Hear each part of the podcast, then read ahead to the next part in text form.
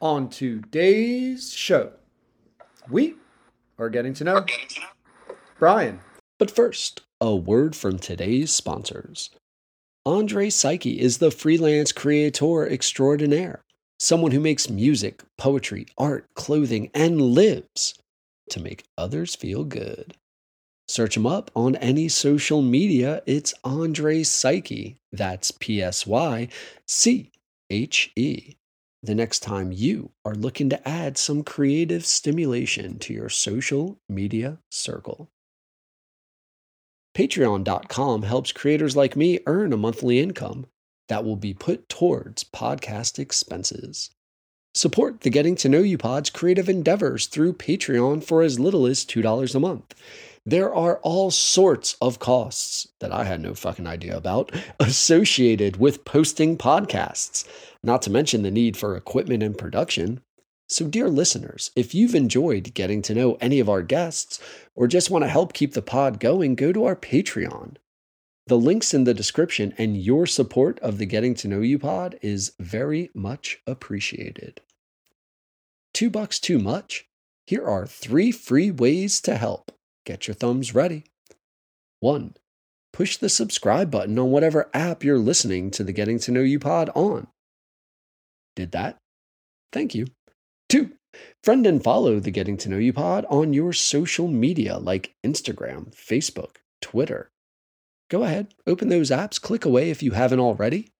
Thanks again. Three, go to Apple, write a review. The internet tells me this might be the most important and impactful. So thank you. Your support, dear listener, whether it's with your thumbs through our Patreon or ideally both, is greatly appreciated. And now, getting to know you. Hello.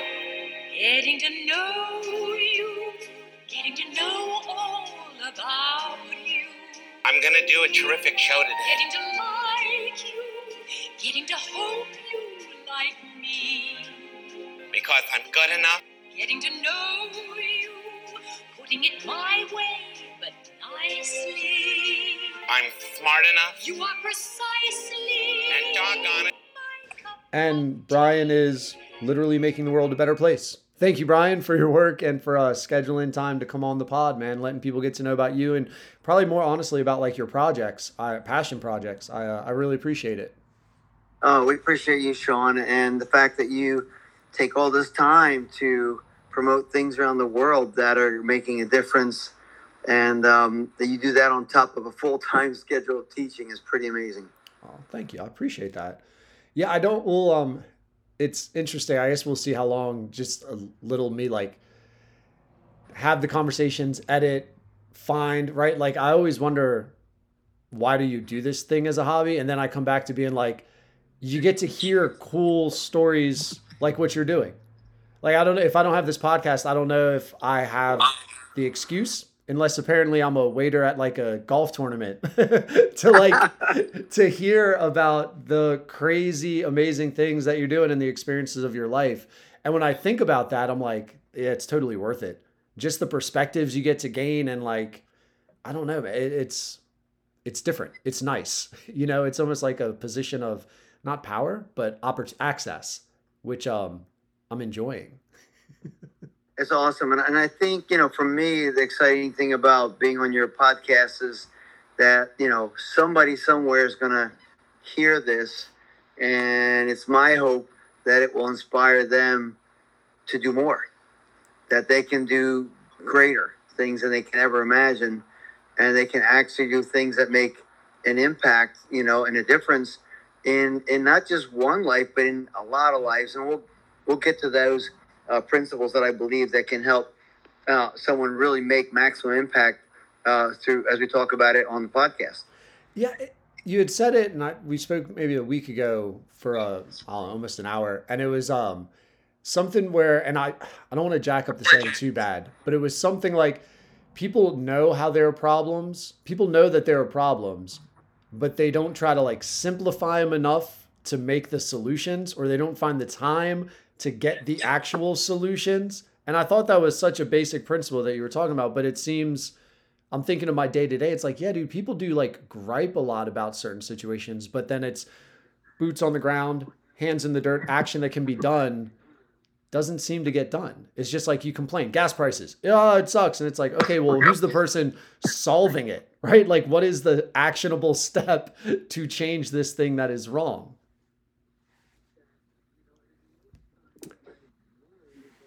Let me pause you for a second, Brian. You might have hit something. You muted on your reply. Oh no, really? Okay. Now you're back on. Maybe the mic got covered. Me? Oh, maybe that's what it. Okay, yeah. So, um, you know, un- unfortunately, I think so many of our so-called solutions in the world are uh, they don't look at the root causes. You know, they look at the situation, they look at the results, and then they start tackling the results rather than looking at the root causes.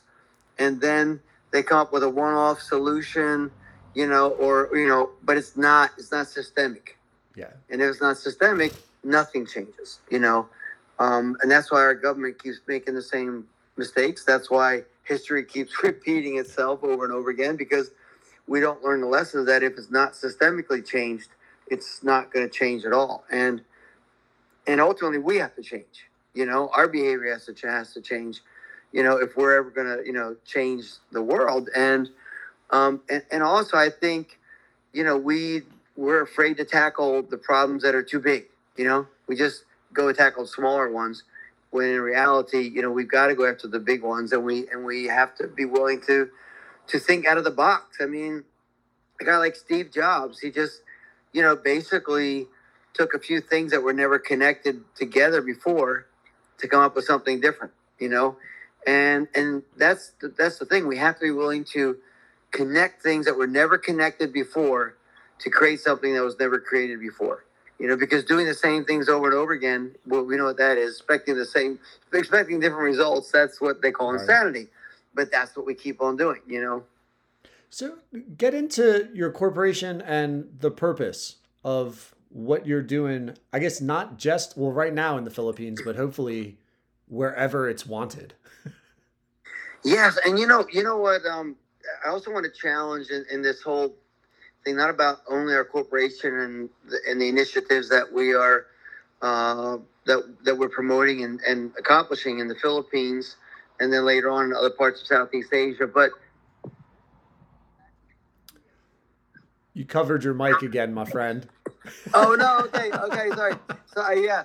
So as, as we look at you know before i introduce like the company and what we're doing um it's kind of a crazy journey of how we got here. And uh i, I want to go back and just kind of give a little bit of an overview of my own history Yeah. to see how, to see how i how i got to this place right? Because um at the core of everything that i want to say tonight as well is that every life matters. And the majority of lives on the planet like never ever reach even maybe 90% or, or, or 20% of their potential you know?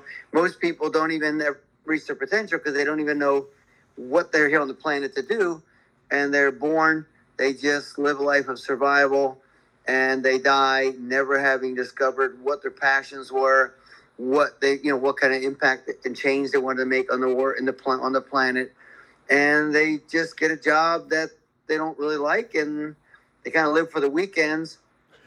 And and add to the problem rather than solutions. And to me the greatest tragedy is a life that never really was right? You know never never you know people are surviving they're stuck in survival mode rather than you know really living and making a life and then making a difference. So I go back to my own life, and you know, I grew up in a situation where I had been physically and sexually abused as a kid.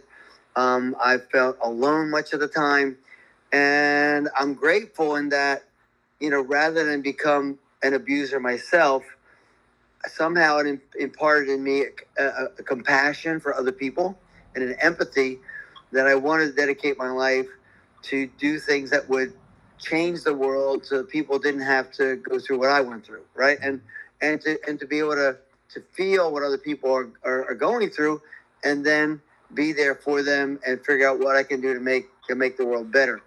Um, and in the process, you know, I would just kind of wake up every day and say, uh, all right, what am I going to learn today? And who am I going to meet today that I can learn from or that I can help? And where am I supposed to go? You know, just kind of like a blank slate every day. You know, instead of saying, oh, here's where I am, I'm stuck doing this. No, but really being open to what God, the world, the universe is going to bring to me if I, if I was open to it, right? And and I just began, you know, to to meet people that you know inspired me to do something for those who had been exploited and and my part you know where i was at in my lifetime the people that i saw that were being the most exploited were indigenous peoples right? Because i mean look at our own country united states. If you get a chance to go up to oklahoma city uh, recently about a, a year ago not even a year ago a museum was opened up called first americans museum. And it, it shows how when the Europeans came to the United States, there were about 18 million indigenous peoples, and when they finished taking over this land, there are about a million people left. A million. I mean, that's insanity. Like how how can we think that that's okay, right? But that's the way it is all over the world. I mean, I lived in the former Soviet Union where the indigenous peoples on the tundra were being abused and exploited because Gazprom and the Russian government wanted all the gas and oil in the land where they lived, right? I work in the Philippines where 97% of the primary forest has been cut down and denuded because of greed. Companies, you know, United States companies, European companies, Philippine companies all paid off the Philippine government to get the rights to cut down all the trees that, that were on the indigenous people's lands, right? And so left them without trees. Then mining companies would come in. So you watch all these things happening and realize that, you know, so many people in the world are being exploited, and that's where my passions, you know, uh, were. You know, when I was just fresh, fresh out of college. Can so I, I ended up yeah. ask? Well, I'm curious to turn the negative into such a positive. How did the focus on indigenous people come about? Were you in some sort of course in college? Were you just like a history buff that you connected with them? Was it regional, like you lived around an area? No, it's a, it's a good question. I, was I was I was in college, and every once in a while they'd have like you know special speakers come and you know give us like kind of a TED Talk challenge, right? And one guy came by, and he was just focused on the indigenous peoples and talked about how many indigenous peoples there were in the world that were being exploited, and you know, and um, could we do anything about it? And and so I studied you know linguistics cultural anthropology, theology, education, and it all came together. And I thought, well, you know what? I want to go to Southeast Asia, Indonesia, Philippines, or Southern Philippines, where there are like hundreds of language groups, and see what I can do to make a difference. I just was freshly, I'm newly married. I mean, I was just like a young kid right out of college, newly married. My wife and I, our little baby, went to the Philippines, ended up studying Tagalog, the language of the Philippines, the national language moved to Mindanao and end up being that, you know, Mindanao language is Cebuano. And it actually spoken in the island of Cebu, all throughout the Visayan Islands and Mindanao. Probably about 40, 50 million people spoke it. It had never been completely analyzed. And so my first job that was assigned to me in the nonprofit that I was with was to study Cebuano and analyze the grammar and write, you know, the grammar course so that foreigners could come in and learn the language and do something to help, you know, impact the country. So that took about two years to dig in to just a fresh language, figure it out linguistically.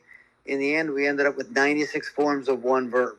I mean, that's insane. 96 forms of one verb. But what I didn't realize is that I was being shaped. Not only was I shaping their grammar and writing their grammar for, you know, people to come behind me and learn it and be able to speak the language, but I was learning to look at a language and tear it apart, go deeper, look at all the root parts of the language and figure it out, write the rules and put it back together again, synthesize it, and then teach to other people. I didn't realize that that shaped the way I started looking at the whole world.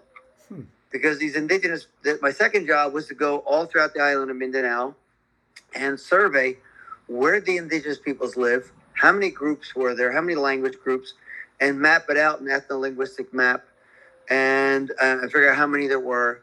And that took me another two years, going all the way throughout every area of Mindanao. I was held at gunpoint by the Moro National Liberation Front, by the Moro Islamic Liberation Front, by the you know BIFF, know, Bangsamoro Islamic Freedom Fighters, and you know just and we didn't have cell phones at the time. I would go up in the mountains, I would do my drive, I'd come home. My wife didn't even know I was going to make it home. Ended up being we had 45 language groups on the island of Mindanao. What like time? What year frame are we talking about? Great. We're talking about 79 to like 85 is where the basics like wrote the Cebuano language program, learned Tagalog first, and then did the you know social linguistic map for all the indigenous peoples, which Okay. endeared me to them, right? And then I began to try to build schools for the kids because none of the indigenous children had education. Now, we're, we're you think about you know indigenous people groups, you don't realize how many there are. Right? In the Philippines, there's about 14 to 17 million indigenous people who don't even have an identity, don't have education, don't have health care. That's that's like you know imagine 17 million people. That that's larger than some you know European nations, right? Countries, right? Yeah, it's 17 times the size of Delaware. it's Yeah, 17 yeah, that- Delaware. yeah. Like that's fucking crazy. When you say no identity, you mean like not a social security number or birth certificate, like not not known by the government, or you mean like a cultural identity where they're so sporadic or isolated? Great question. No, they have an incredible cultural identity, and their language and their history is all passed down by by by word of mouth and dances and songs. But the government never recognized their land rights, and Oh. basically, everyone in the Philippines was a part of an indigenous tribe before the Spaniards came. When the Spaniards came and took over and ruled with, with Magellan, you know, for over 300 years, they basically pushed the indigenous peoples up to the mountains, out to the forest, took over, you know, built their cities, you know, and then later on the Americans came, took over the Spaniards, but also took over the Philippines. And then later on the Japanese came. So, you know, in, in, in the whole thing, the way it's shook down, you ended up with multiple language, major language groups, but then, you know, over 100 indigenous language groups Yeah, no all scattered throughout the country, and they had no rights because it, it all, it all came down to money. Like whoever you know wanted to cut down the trees, the government didn't acknowledge their existence. So people living in the cities and the towns would get their birth certificates, get their voting rights, be counted in the census. but people who live outside, you know, civilization, like 17 million people, never got their birth certificates, never were granted land rights, never were given voting rights never were counted a part of the census. So you would look at the, you know, CIA fact book or the Philippine, you know, government statistics and see that they say they have 103 million people, where in reality they have about 130 million at least because none of the indigenous peoples are counted in those figures, and neither were the street people,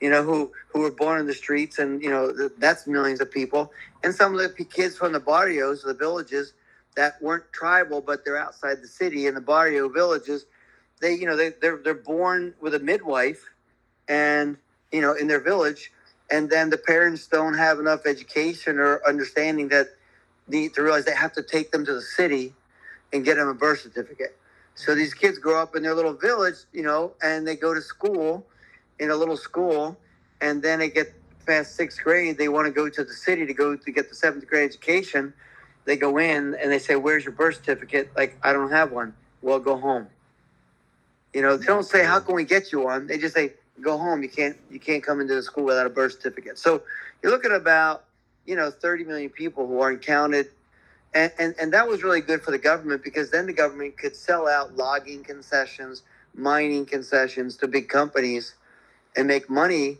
You know, off of these companies, and these companies will come in, just cut down all the trees, and once the trees are cut down, they start you know making open pit mining. Well these indigenous peoples lived they lived off of the of the forest. They were hunters and gatherers right? Mm. so now their means of food supply is taken away they don't have an identity. And in the process it's like a 50 year situation right? In the process of this time happening the communist rebels came over from china infiltrated the big universities in manila and, and, and taught them about communism. Some of these ideologues came down to mindanao got guns, took the guns up to the indigenous peoples, gave them to them, and said, if you want to get these loggers and these miners off of your land, here's the guns. So then they start fighting for their for their land rights, and then the government says that oh, they're the communist rebels, the indigenous peoples. They can't even read. They have no identity at all. They have no ideology. They, you know, they're just trying to get these people off their land. So then now they're getting killed. You know, in innocent, you know, innocent people getting killed in, in you know by the government who thinks that they're communist rebels, and they're being exploited by the communist rebels, and they're being exploited by their own government and, and businesses. And and this is this was my life, right? So I was doing everything I could at that point, building schools, helping with healthcare, you know, translating the Bible for them, giving them uh, literacy courses so they could learn how to read, you know, um, trying to teach them how, how to do business, you know, little small scale farming businesses up until from 1979 to 1990. Then the Soviet Union collapsed, and a lot of nonprofits asked me to go into the Soviet Union and figure out what needed to be done. Well, by that time, my master's degree was in leadership and organization development. So I went around to Russia, Georgia, Azerbaijan, Tajikistan, Belarus, Ukraine to figure out like what needed to be done. Like what, wh- where do we start? Right? I mean, like everything collapsed. Fifteen countries were separated. That used to be a union, and the government, the communist government, had owned everything. Now they own nothing, so nobody had jobs. Yeah, So, something you you, had said that was crazy that I didn't think about um, with the with the fall, and maybe it's because it happened when I was so young. You had said something about as um, the industry was set up, so it was like individualized specialization, where to actually build something, parts were made only in one country, and then another country made other parts. And if those countries didn't know that they each made the parts, they could never put anything together to actually build and sell. Yes, ex- ex- Which exactly. So you know, Russia would have this five-year plan of what they were going to produce and create, and they wanted the 15 countries of the Soviet Union plus the satellite countries, right outside like Poland and Czechoslovakia, Czech Republic, and all that, to be connected in Hungary forever, right? They didn't want to ever have that split up, so they would create factories that only made a piece of something. No factory ever made an entire anything. So like chassis of the car would be produced way out in Ulan Ude, which is in like you know Buryatia, Siberia, and then it would be put on the train, Trans-Siberian Railway, and sent down maybe to Kazakhstan, right, or Uzbekistan, where they would put in maybe the wiring, right. Then it would go over to the country of Georgia and put in upholstery. Maybe it would go over to Ukraine, where they would you know put in the you know the you know, the, put on the frame of the body. Maybe by the time it went through seven different countries of the Soviet Union, each factory putting in, what they needed to put in, and then it would go back onto the on the railway, end up back in Moscow, where it would be you know finalized, painted, registered, and then sent back on trains to all these countries to be sold, right? And so they were forever linked together. When the Soviet Union collapsed, nobody could make anything because every factory did like it had no more purpose. And and not only that, the border opened up and you know all these incredible products are coming in from Tokyo or from Japan, you know, from Germany, Bosch, you know, Bosch tools, you know, and you know, dryers and washing machines from the states and from G- Germany and from Japan. And, and everything was made in Russia. The Soviet Union looked like it was made in the 60s, right? So no one wanted to buy anything that was made there anymore, and it could nothing was being made there anymore anyway. So nobody had a job, and and I walked into that, and I just said like, what are we going to do? Like, how are we going to help these people? And I, you know, at that point in 1990, right, we're, we only have nonprofit and for-profit. There's nothing in between, and I'm looking at this, and I'm working for nonprofits, and and I and you know I, I put up a bunch of prayers asking for wisdom. I'm, I'm going around all these countries. They're asking for training. They're asking for development. And all of a sudden, I got the idea: what if I could raise a few million dollars of nonprofit money and start training institutes to create servant leaders? Because you know everyone's a dictator. You know the dictators ruled everyone who was silent, and no one knew how to lead. And we needed a generation of servant leaders. So I created in seven countries, 10 different servant leadership training centers. We raised millions of dollars. We launched these centers, a four year education. We brought American businessmen and women over to train them with translators. And we started putting out, you know, startups, but we didn't call them startups at the time. And we had an incubator fund, which didn't exist yet, right? So we actually created an incubator fund with startups for Russia, Georgia, Azerbaijan, Tajikistan, Belarus, Ukraine, helping families to support themselves. And then some of the graduates are starting orphanages, rehab centers, churches, training institutes, uni- like kind of universities. Like we were just launching multiple, whatever sector they wanted to work in, but they had to go out with a servant leadership principle. The insane thing was, good. No, well, I'm just curious why the servant leader. If you want to, if you don't mind getting into a little bit of why the servant leader was the right call to battle the history or overcoming the dictatorship. Yes, because like you know, basically, I had learned in my life that if you get the right leadership, the rest will follow. If you don't have the right leadership, the rest have no one or nothing to follow. So everything is about leadership, and so Russia was leaderless. Everything was ruled by you know the Communist Party, the KGB. When that when when the Soviet Union collapsed, the KGB became the mafia, right?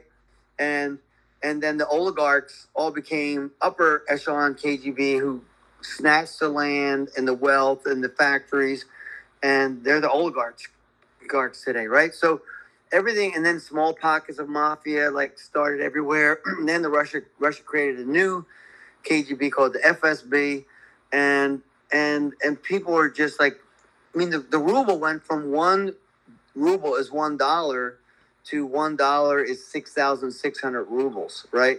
So everything people had saved for their entire life was gone in a week. People were hopeless. They were committing suicide. They were, you know, all becoming alcoholics. So then, you know, I realized that we've got to create a generation of leaders. And so I asked each one of these countries, like Russia, you know, Georgia, Azerbaijan, Tajikistan, Belarus, Ukraine, to send us eight people who they thought were top leaders we could train. And then we go back into those countries and, and launch these leadership training centers to equip their whole country.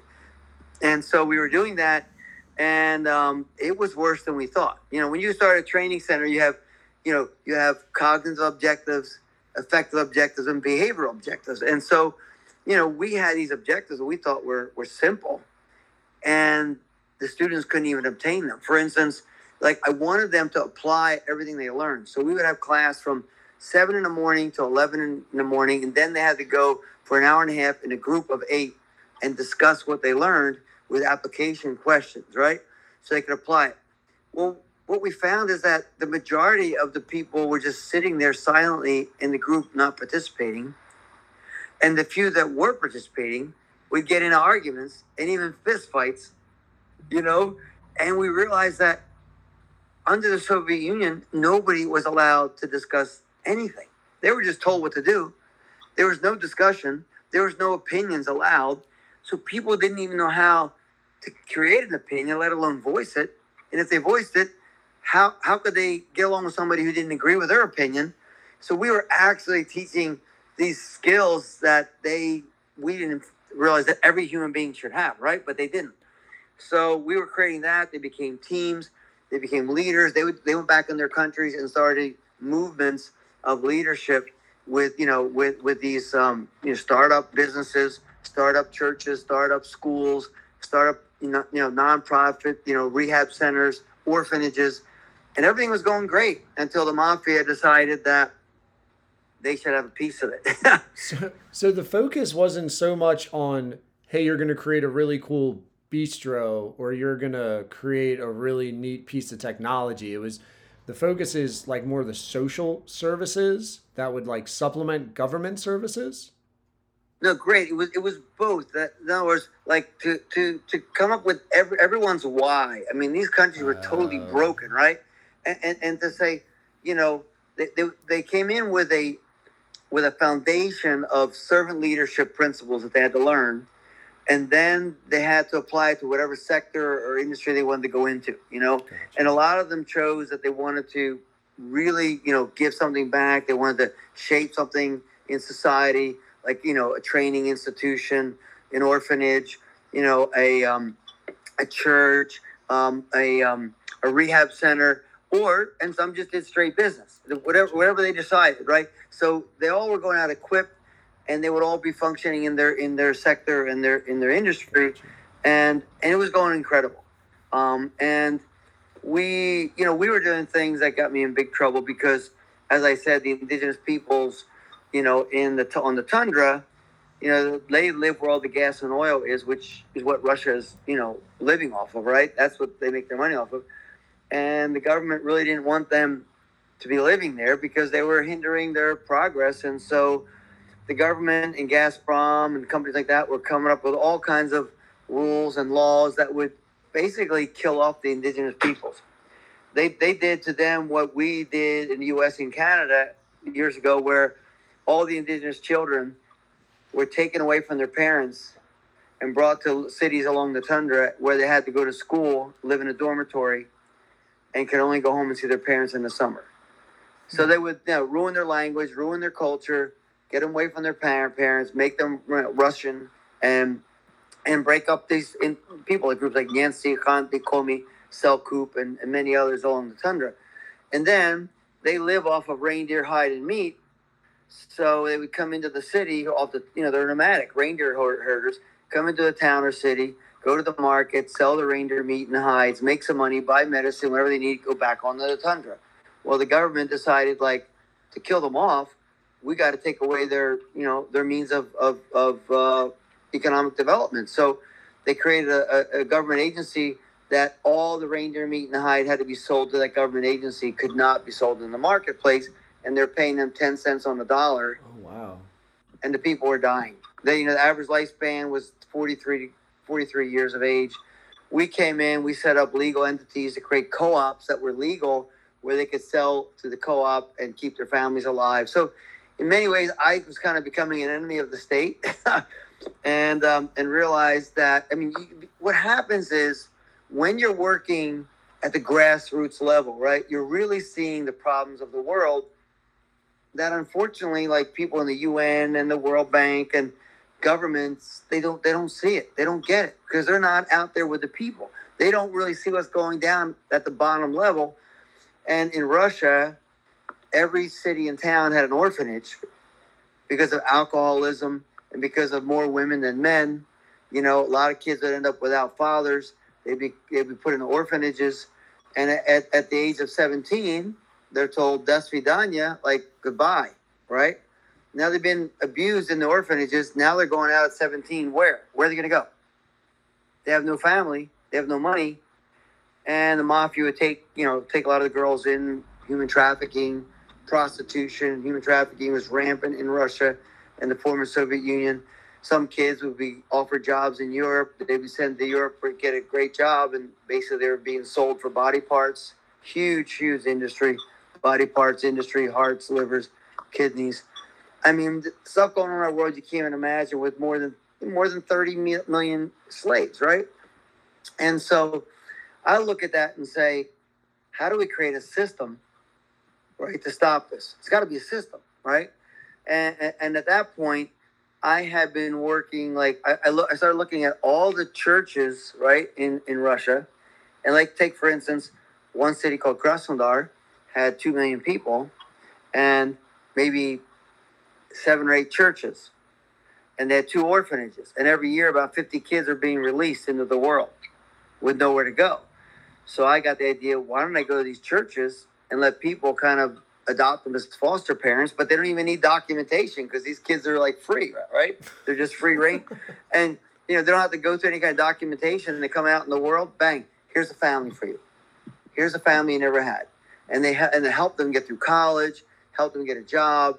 And so I was just beginning, getting ready to launch that. And I became a huge enemy of the mafia because I was tearing into their revenue streams and the Russian government and then in 2007, I had to come home to the States because the hit was on my head. And that was after 17 years in Russia and the former Soviet Union. Moved into my house in Nashville where my kids and my wife, we had set up a home there. And I thought, that's it. I'm done. I'm never going overseas again. I started my own consulting company called Elevate Global to help startups because I've been doing startups my whole life, right? And Can I thought, that's we, it. Just to interrupt you to go back for a second, because the the the geographical scale and I'm trying to wrap my head around 17 years and all the different spots. And I, I'm not good enough with the miles to understand the connection to the tundra and stuff. But it seems like you'd been almost like jet setting all around Russia, right? And yeah, yeah, you have, so- you have, you have 11 time zones. Insane. 11 time zones in one country, right? That is You go, you go, you go from Europe, like all the way from Belarus and Ukraine, like you know, that are linked, like connected with Europe, all the way out to Magadan. You know, like you could look across to see Alaska almost, right?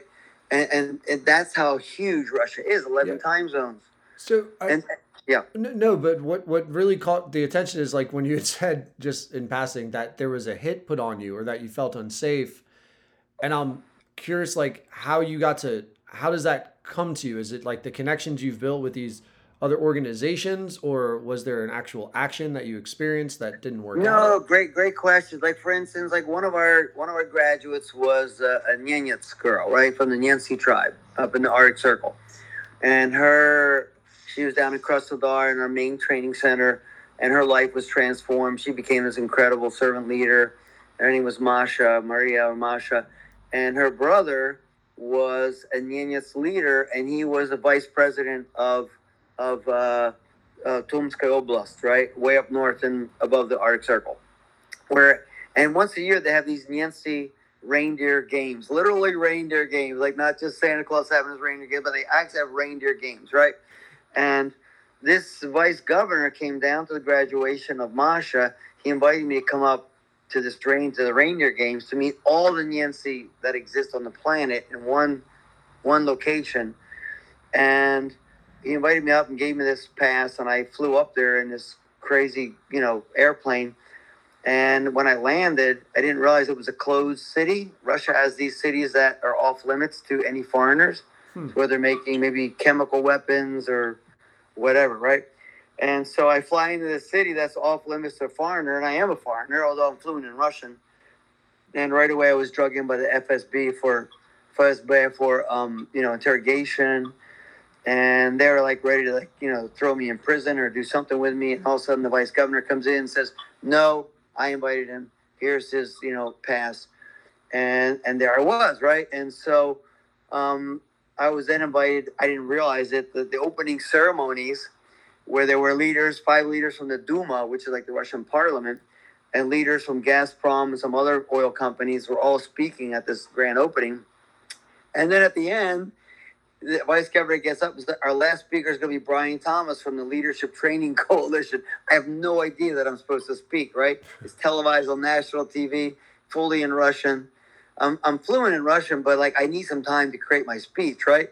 And I'm walking up, creating my speech as I'm walking up there, right? And I and I get up there and I said, you know, I just came from Mongolia, Ulan Ude, uh, Ulaanbaatar, and outside of Ulaanbaatar, I went to this this huge monument where all these indigenous peoples were on the cement circle holding hands from you know, and it signified that it was all the nations of the former Soviet Union that made the Soviet Union great. And I said, so I want to challenge you all to to to protect your language and protect your culture because God gave you one language and one culture, and you're incredible people, and so you want to you know hold it and protect it. Don't let it be lost because as great as your nation becomes, you're a Nancy nation, then it will help Russia become greater as well, right? But me saying, and they all got up and they started clapping, right? And they loved me, and I hung out there for a few days. Well, that got me in big trouble because that is not what the Russian government and Gazprom wanted, right? They're trying to destroy these people, right? And, and they're not even paying these guys who they're hiring them to work. They're giving them alcohol instead, right? And and so you know, I was doing things like that just to see the plight of the people, protect them, to help them, getting myself in trouble. And then the human traffickers basically hacked my email, you know, and and put up some things publicly to ruin my life that weren't even true. Nothing I could do about it.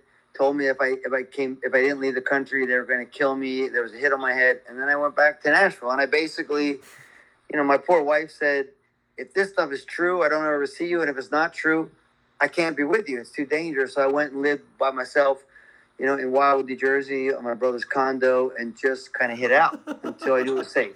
Yeah.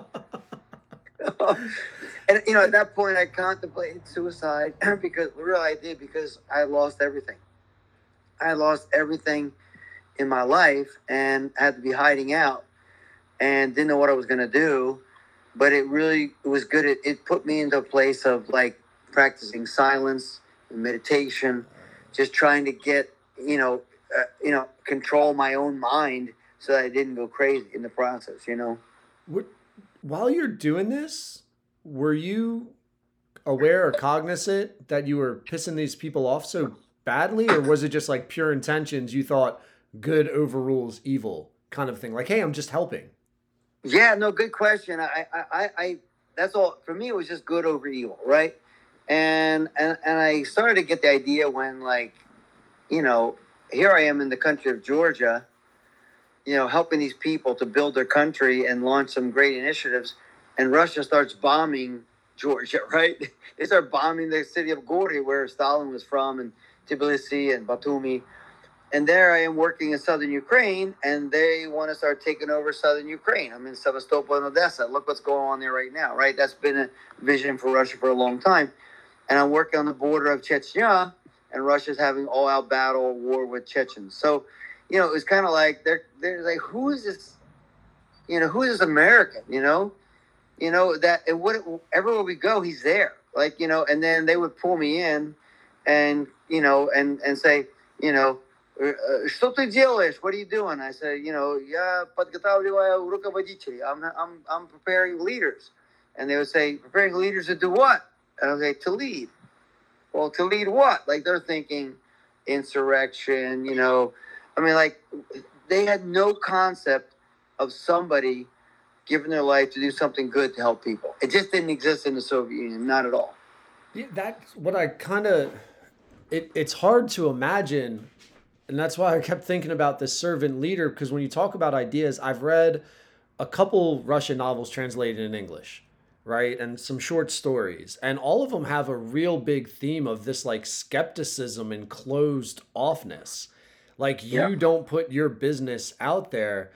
And when you think of our like American economy and our American workforce, it's almost like employees are empowered more than the bosses at this point because yeah. you need yep, them. Yep. You you want to foster ideas. You want to foster creativity. That's how a company grows and thrives is internal research and development. And yep. that's how you get your stakeholders because you have this institutional knowledge and you're able to nuance and and make things happen efficiently and you want to have weekly meetings where you go from the ground up and get feedback so that you can make better decisions as a leader. And that sounds not but again, I, I didn't grow up in Russia. So I can't imagine growing up being like, if I speak up about, hey, you know what would really help is if these line workers had an extra 10 minutes off every hour. Yeah, and then all of a sudden exactly. it's like, oh, you need time off? You're gone. Done. Yeah. Well, can I go to HR? Do, do I get unemployment? Right? how, how, about going? how about going to Siberia? Get on the train and you're going out to Siberia. Yeah. You're in a gulag, dude. You know? Yeah, that's just. It, it, exactly way it was. We can't even come. So, well, you know what? You know what I learned, right?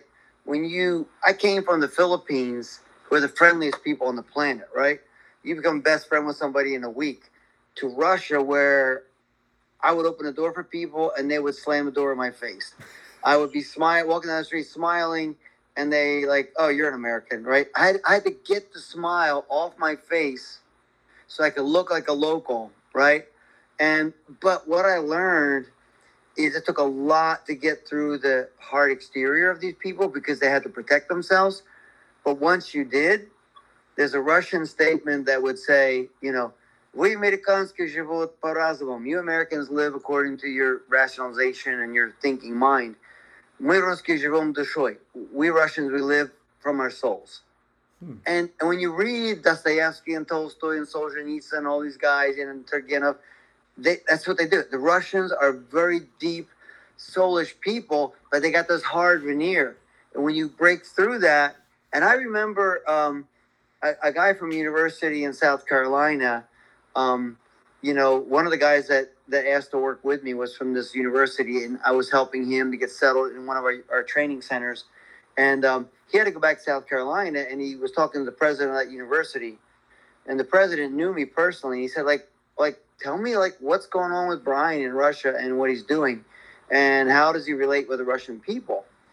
And this guy Carl said, well, you know, I haven't been there that long to see all the results, but all I know is that these Russian people would would die for Brian. And he said, well, well, really? Why is that? Because they know he would die. Brian would die for them, and, and that's the way it is. Like you don't have, you know, twenty five friends, but you got a few that you would you would die for each other, and that and that's the Russian soul, and they and they feel things deeply. And I would get in a I would get in a metro, you know, a subway in in Moscow, right? And the Moscow subway's got 200 stations, you know, three levels deep. You know, it's incredible. And and about two and a half million people died building it. They were slaves of Stalin, sent down there as prisoners. Incredible beauty. Every station has got like you know statues and you know and and mosaic walls. I mean, just beautiful, right? Not just like New York subways. Beautiful. These are every station looks beautiful it's incredible. You got to go see it. But um, these people, you know, you get on the subway and everything's packed and everyone's reading a book. Hmm. I came to New York, I get on the subway, everyone's got their music in their ears, right? Or they're on their phones, right? It, it, that's, you know, they, everyone goes to the ballet, everyone goes to the, you know, symphony orchestra, everyone, you know, and I would come back to the States and say, what happened to us? Like, we don't have, we lost the arts. Hmm. You know, everyone's like, "What movie's coming out?" Right? What kind of, how many zombies can I kill on my on my you know my video game? Right? And the Russians weren't about that, but unfortunately, we start exporting our very shallow culture onto these people in 1991 and bring them up McDonald's and the Golden Arches and everything else. And like we had, we had a decade to really make a difference, and then we blew it. You Hmm. know, and um, so I, you know, I, I this whole war is killing me because my student body, you know, is in Odessa and you know my and and um, all southern Ukraine, and they're being killed. Um, my fellow, my you know, my former students in Russia, they hate what Putin's doing. They can't do anything about it. Do you think any of them have anything to say at all? If anyone says anything, they're gone, right? And so, you know, we don't realize, you know, the freedom of speech that we have you know and the russians are not bad people it's their government just like the chinese are not bad people it's their government and unfortunately like you know we americans are not bad people but right now our, our you know when our government can't even take credit like they can't even get up and say you know what we have put our country 31 trillion dollars in debt and we take the blame we're going to do something about it. You know hey recession is is like you know is is mushrooming and it's you know it's it's it's you know ballooning out and it- we take the blame. We're gonna we're gonna we're gonna do something about it. Minute, got some cats here. What's- I got some. I'm I'm outside here. Hold on here. It's all right. I'm uh, I'm in a I'm sitting outside so I can be peaceful, and I got some cats fighting in the back. Anyway, that kind of goes with the territory what we're talking about, right? yeah. But you know, uh, I I think what what I have learned living around all these countries is that I'm an American, but I'm, I'm really not. I'm I'm a world citizen. Think about when you think about what do we have like 320 million people in our country or something like that. You know, I don't I forget the in, in a world of seven billion Yeah. so like what are we you know we yeah we're the world leader but we're like we're minuscule when it comes to how many people actually exist you know and and then you know I, and this is one thing I want I'm, I'm going to say some radical things people may not like but I you don't don't believe any statistics that you read I mean you know when the World Bank and the UN and I love those people and I I speak there and I work with them and they're great people but you know when you read these statistics that say over the last decade, even Bill Gates, uh, last decade, we have cut, you know, we've cut poverty, you know, we've reduced poverty by 30%, right? I'm thinking, are, are you living in the same world that I'm living in, right?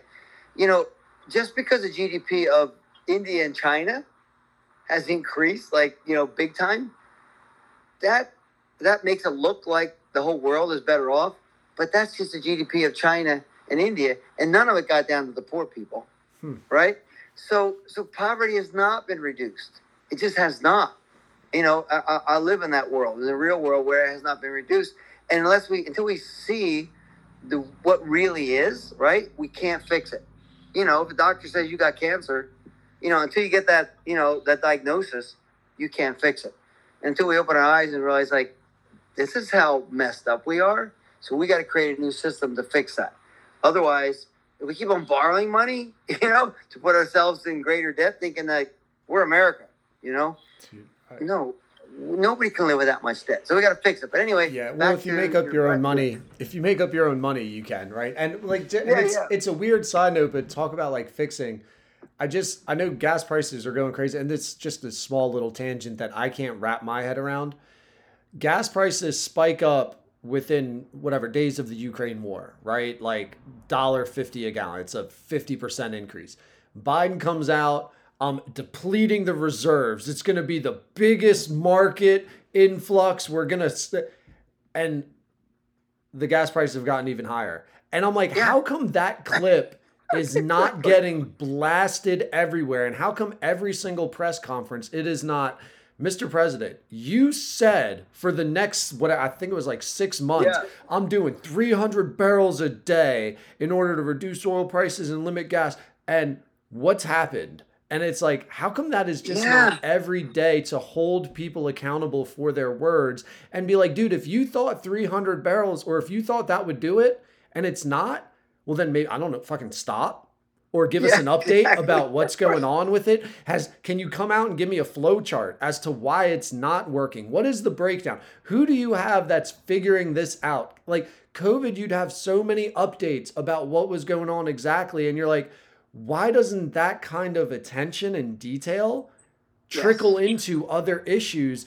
Because gas prices talk about a poverty issue for Americans, man. Oh a lot goodness, of people don't have a ton of savings, and Uber drivers, the gig economy, truck drivers, like these dudes, school bus owners, they're on contracts and, for the and- year. And our supply our supply chains are broken, and Yeah. and, and, and mothers and fathers can't even go out and buy baby formula. yeah, well, the I baby mean, formula is a whole we're other America. thing. We're American. We can't produce enough baby formula. So, Yeah. it, it- you know what? What is, to be honest, I come home because I'm always overseas. Like you know, I fly two hundred thousand miles a year. Coming home, and when I come home, I think, how in the world are we a superpower? I don't get it. Yeah, If it- we can't even solve these little problems, right? And I, I think what happens is maybe there's 20% of Americans that are brilliant who run everything, and the rest of people that can't even speak English correctly. I go to Europe and everyone speaks several languages. I go to Asia and they speak several languages. My indigenous people speak four or five languages, right? yeah. And Americans can't even speak one correctly, and yet we're a superpower. And, and our education, you know, I talk about working in the country of Georgia, and kids say, there's a country called Georgia? Like, I didn't know that. Like, oh, yeah, and it's close to Dagestan. Where's Dagestan? Well, it's just, you know, it, it's below the Caucasus region. What's the Caucasus? Like, what are our kids learning in school? I mean, I, I mean, I, I, it burdens me for our own country because we're just falling apart. Our education, you know what I'm talking about because you're an educator, Dude, right? But I, yeah, it, it, that that's a complete side tangent about how exactly. kids, So, so, so how we'll get back to Google, yeah. Google has just am. corrupted. Yeah, Yeah. sorry, So- you're right. I should So I'll get back to my life. So here I am in Nashville, right? And I create this startup, uh, my own startup company. Like I'm going to help startups. I go in and write their mission, vision, values, strategic plan, and, and this is where I want to mention, like, like kind of my deepest passion. I'm talking with the CEOs, and I say, look, you know, your your mission declares who you are as a company and what you do that differentiates you from anybody else, right? And your vision states this is where you want to go. This is what you want to look like in one year, three years, you know, five years, and and then your you know your value statement. I mean, your strategic plan says this is how you're going to get there. You know, is where you want to go in three years, and strategic plan says this is how you're going to get there. And then your value statement says, you know, in the process, how do you do it? What's important to you? What values are important to you in the way in the way that you do it? So I'm doing this for companies, and then I asked the CEO, like, well, what's your mission statement personally? Like, what? Who are you? What do you wake up for every day? You know, what do you want to? What, what kind of difference do you want to make in the world? What do you want to accomplish before you know? Where do you want to go before you're going? Where do you want to do before you're done? And the CEO doesn't have one. He doesn't have his own personal mission statement, and neither the people out in the floor in the factory, and neither those like. And all of a sudden, I realized that wait a minute, like I started asking people in 24 countries, what do you want to be when you grow up? Like, I don't know. I said, dude, you're 50. If you don't know, like, who is ever going to know? It's your life, right? Mhm. You're obviously created for some reason to do something that only you can do. And what, what you know, what, what do you do that makes you feel alive? you know, and and and and what kind of difference do you want to make on the planet? And then people get frustrated with me and they say, look, look, dude, like I'm just trying to make it. And I would say, all right, well, what's it that you're trying to make? And I bring it right full circle, and they didn't know because it's just about how do I get a job to make enough money to keep pay my bills, to keep my family from starving, to get my kids through school, to so that they can do something that they hate too, right? I mean, Mhm. it doesn't make any sense. And so I wrote this book called Make a Life at the time to help people like here's the challenge, now write your own mission statement. Here's your challenge, now write your vision statement. Create your own strategic plan. What's blocking your potential? Here's 10 areas that could be blocking your potential, like thinking, thinking patterns, like you know, emotion, you know, emotional baggage, et cetera, et cetera. So I have 10 areas of, and, and I printed that book and I started going around the country teaching workshops and thinking, this is what I'm going to do the rest of my life consulting and helping people make a life, right? And, and then all of a sudden, these tribal kids, indigenous kids from the Philippines, start reaching out to my wife on Facebook Messenger because, like, I'm hiding out, right? Saying, like, you know, Igni si tatay, balik sa Pilipinas, tabangi kami. Help tell our father to come back and help us develop our land, right? Because I was like their father, helping them build schools, mentoring them and their kids. And so a bunch of these 45 tribes of Mindanao, these kids grew up and became datus or chieftains. And this war that had gone on for, for 50 years, you know, finally the president Ramos, who had been a, a general, decides the only way to create peace in Mindanao is to give the indigenous peoples back their ancestral domains. Is and I'm maybe one of those Americans. The only thing I knew about Indonesia was, and it's probably not the same guy, but there was like a four year period where basically, if you got accused of being a drug dealer, you could just get shot and killed. Oh yeah, that's yeah, Philippines. So yeah, drug drug addiction had become. I mean, drug lords were becoming pretty horrible because what happens is police don't get paid enough, and so they get paid off by the drug dealers. So they're actually helping not all police, but there were enough police who are helping the drug dealers to push their you know push their crystal meth. Crystal meth was being produced actually by Chinese, you know, factories that were they were building, you know, under Philippines towns. It was pretty crazy, you know. And then you got the judges protecting the police, and then you got under that you got the politicians, the, the, mayors and the governors protecting the, the judges who protect the police, and and unfortunately, when President Duterte, you know, came in, it, it was pretty much a hopeless situation, right? So the only way to kind of get rid of it is like his first speech was, "Here's 60 politicians that are protecting all the drug lords, you know, surrender or I'm coming after you." Right? So it kind of became like, now, unfortunately, like you you couldn't solve it in court, right? Because the judges were paid off, right?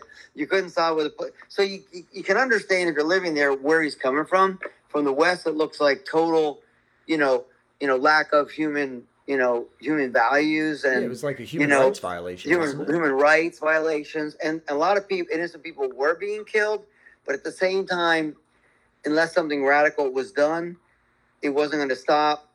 What what really had to happen was something in between that, right? Something in between there, but it, it didn't happen that way. You know, so there were a lot of innocent people killed. A lot of drug lords were shut down. You know, unfortunately, China keeps taking over Philippine Islands, and they're so big and they're so close to the Philippines. And the Philippines doesn't really know if we as Americans will really protect them if China comes after them. So there's a lot, you know. And then America realizes like the only allies we have in Southeast Asia, we, we've got we got Philippines, we've got Korea, you know, we we've got Japan, and we, and we better take care of them because if we don't, you know, how are we going to counteract? You know, how are we going to counterbalance China? You know, and so it, it, we're we're really heading in a, you know, China and Russia are butting up together, and Philippines kind of stuck in the middle of that. So now we have a, a new election where the son of the old President Marcos is just elected as president. I, I lived there when President Marcos was kicked out with people power from living you know, 19, 20 years of martial law where he robbed, you know, billions and billions of dollars from the country. And now his son becomes president. And, and I hope, like, we're not going to judge the son based on the father. And we hope and pray that he's going to do a great job, that he's going to, like, really want to make his family name better. Um, but the Philippine people have just suffered over and over again, like the Chinese have, like the Russians have. and they're like we are, right? And so, um, in all that, I, I, I really believe that it's private. It's it's private enterprise that's going to solve the problems of the world. Never government. Government. I'm sorry, they're just they they suck, right? they're all they're all um, every government I've ever met. They just are about themselves. And like you know, you know, why can't a president come in and say, "We got the Republicans over here, we got Democrats over here. If we don't start working together, we're never going to create anything." In, instead, we're just so polarized. You know, maskers, not maskers, abortionists, not abortionists, Republicans, Democrats, conservatives, liberals. I mean, like everything is polarizing and dividing our country. And until we get somebody who can unite us, like we're going downhill. Unfortunately, we gotta have somebody unite us. You know. So I I guess why I brought it up, and I didn't mean to cut you off, but I like that mindset and that acceptance. It, the Philippines one, the like for someone to like literally get elected and say this is okay to do. Yep. Slaughter. Yep. And we get to slaughter. Is that like that that culture? Is that part of Indonesia as well? Can you like associate the mind frame of things are so dire we need to get radical and almost like gentrify like kill? Well, no, it's, that's a good question. So, so like we as Americans, we, you know, language reflects culture. This is a little bit crazy, right? In, in culture, when you look at American language, right, it's the actor of the sentence, right? Is always like the noun is the actor of the sentence. It's like, you know, we are, you know, like I am the head of the sentence. I'm the guy making things happen.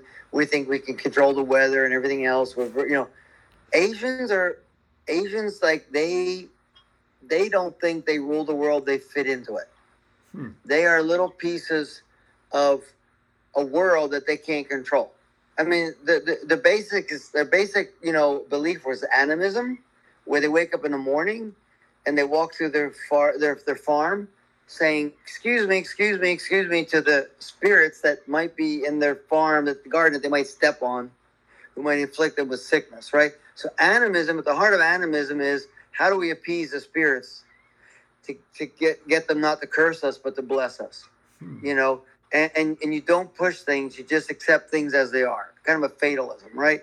So that unfortunately that i mean that is pretty much the a- basic asian culture. Like every country is different. The koreans are not like that right? The koreans are let's grab the bull by the horns and let's make something happen right? The japanese are have, have become that way. Of course we helped to rebuild their country but when you look at Indonesia, Philippines, Thailand, Vietnam, they're, more, you know, that come from an animistic background, very fatalistic. Like, there's not much we can really do, right? We just accept it. So And- they and- and accept- make the. And that's part Yeah. of them accepting this mining culture, this land stripping culture. Yep. Yeah. And and, and, and, and, and and then and letting exploitation happen forever. And so that's and so word, yeah. here I am in, in Nashville, and these kids are uh, who became adult chieftains are asking my wife to get me to come back to the Philippines. So in 2012, she used some of my mileage, took us back to the Philippines. I went up to the mountains and met with 60 different chieftains in this Caraga region of northeast Mindanao. And they begged me, please, please develop our land. Please build schools for our kids. If you don't build schools for our kids, that the communist rebels will take them and make them child soldiers. So, you know, I get in the plane. I'm like, my wife says, you got to go back. And I like, how am I going to go back? I mean, like, if I leave my job in the States, right? How am I going to fund this thing? You know? And I kind of had a kind of a MMA battle with God, you know, and he put me in a, in a in submission hold. I had to tap out. I said, I do not know how I'm going to do this, but I got to go. I mean, like, I mean, who else gets the opportunity to develop massive land tracts like this for people who've been exploited, you know, for the last hundred years, and don't know how I'm going to do it? And I started. I started launching it, you know, right away. The New People's Army rebels, you know, came to me, wanted me to pay, you know, rebel taxes. I told them I can't do that, you know, because the project was for the people. And there again, if you're not on the ground with the people doing it, you can't come up with solutions like that, right? And so I, you know, I faced the rebel leaders and I said, look, you know, I'm not afraid of you because I'm doing the right things. I'm building schools, I'm building businesses, I'm helping the people, but If you come in and make me pay taxes, you're just taking money away from your own people, and they're going to drive you out. So why don't you work with us instead? You know, be our security force, protect the logs when they're coming down the river. You know, protect the product so we can get it out to the cities. You know, with you know, be our security guards, and we'll pay you, you know, a salary. And so basically, we're bringing the rebels in out of the you know out of the jungles to become part of society, to join and become you know employees, not rebels anymore.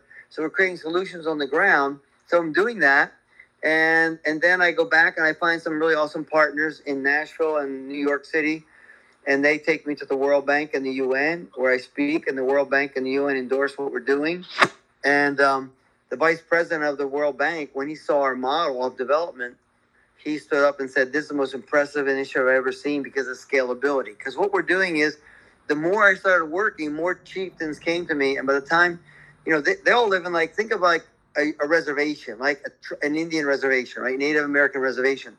So in this little area of Caraga, we have 26 of those, but they're all separate. And so we ended up raising up a $300,000 Rotary grant to bring together leaders from all 26 areas and create them into a union, an economic union, so they could work together.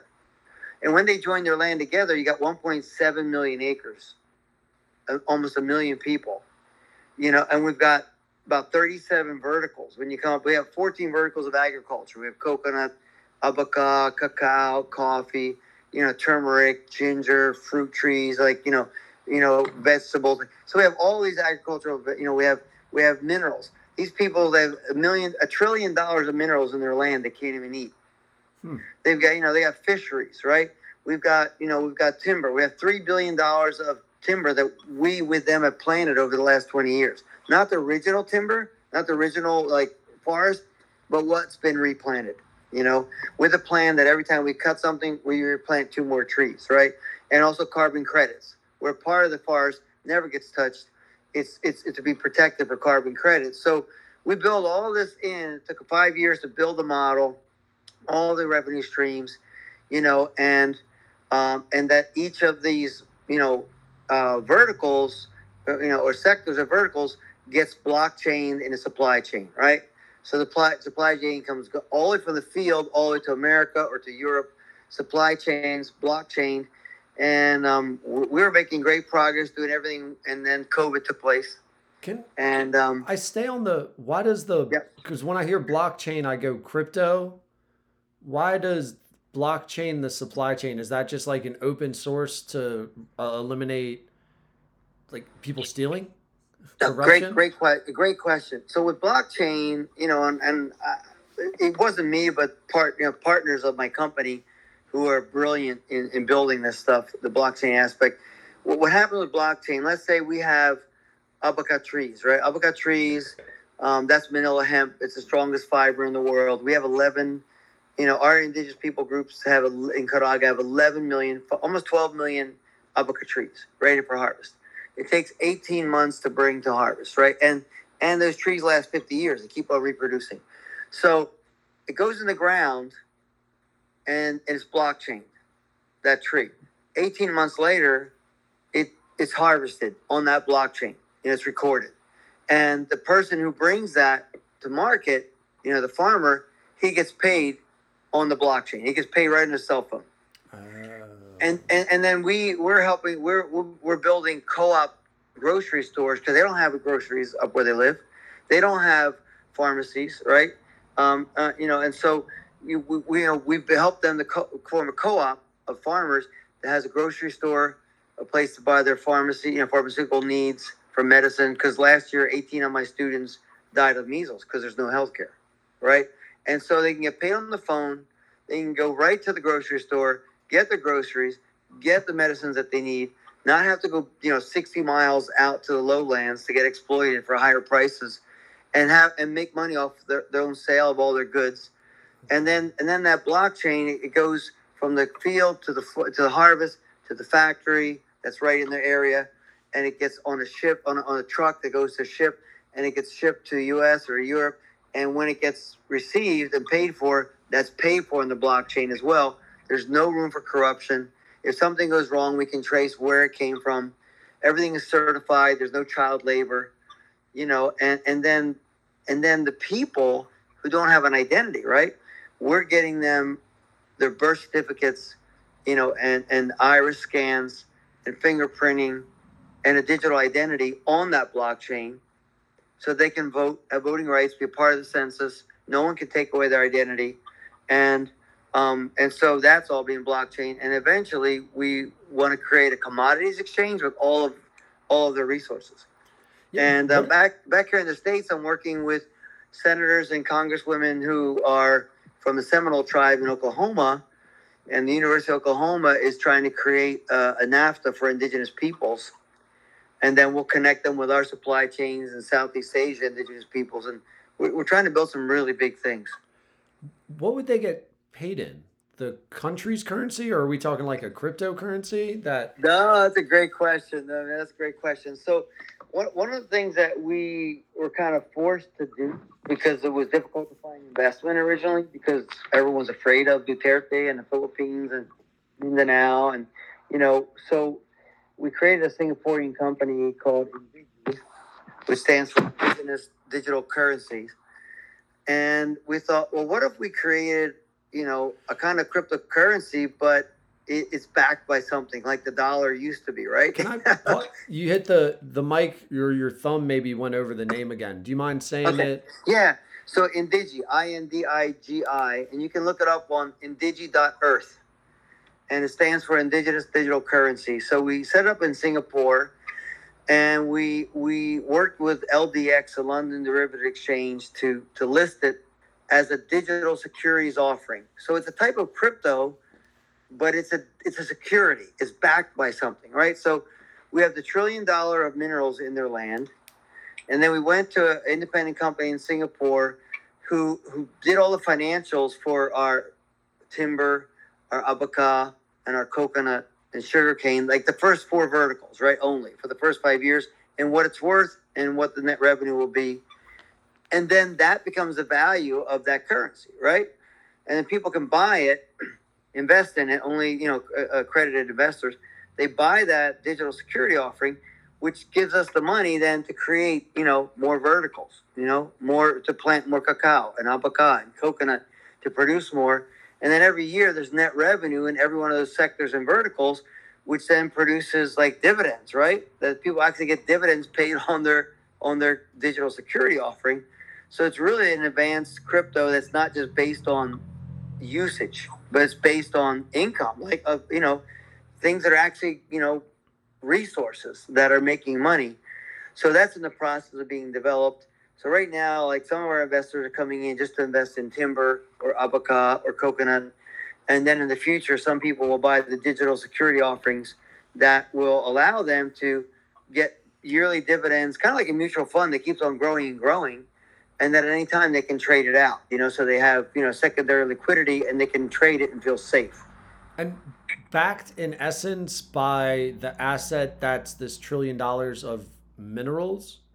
Like and that's not the only collateral. yeah, and, and, backed by that and by the net revenue from the timber, three billion dollars of timber, eleven and a half million abaca trees, you know, uh, coconut, cacao. We have hundreds of thousands of acres of coconut, and, and you take five five products of coconut: coconut oil, coconut meat, coconut water. You know, everybody, and you've got, inc- I mean, the revenue stream is is a- astronomical And and, and, we, and we and began focusing on things that would create money the first quarter. Like if you plant coconut, I mean, you plant, you know, uh, cacao or uh, cacao or coffee, you have to wait three years for income, right? But by by rev, you know by by cruising cruising cruising revenue streams from the timber and the abaca and the coconut that already exist that we've been planning with them for years.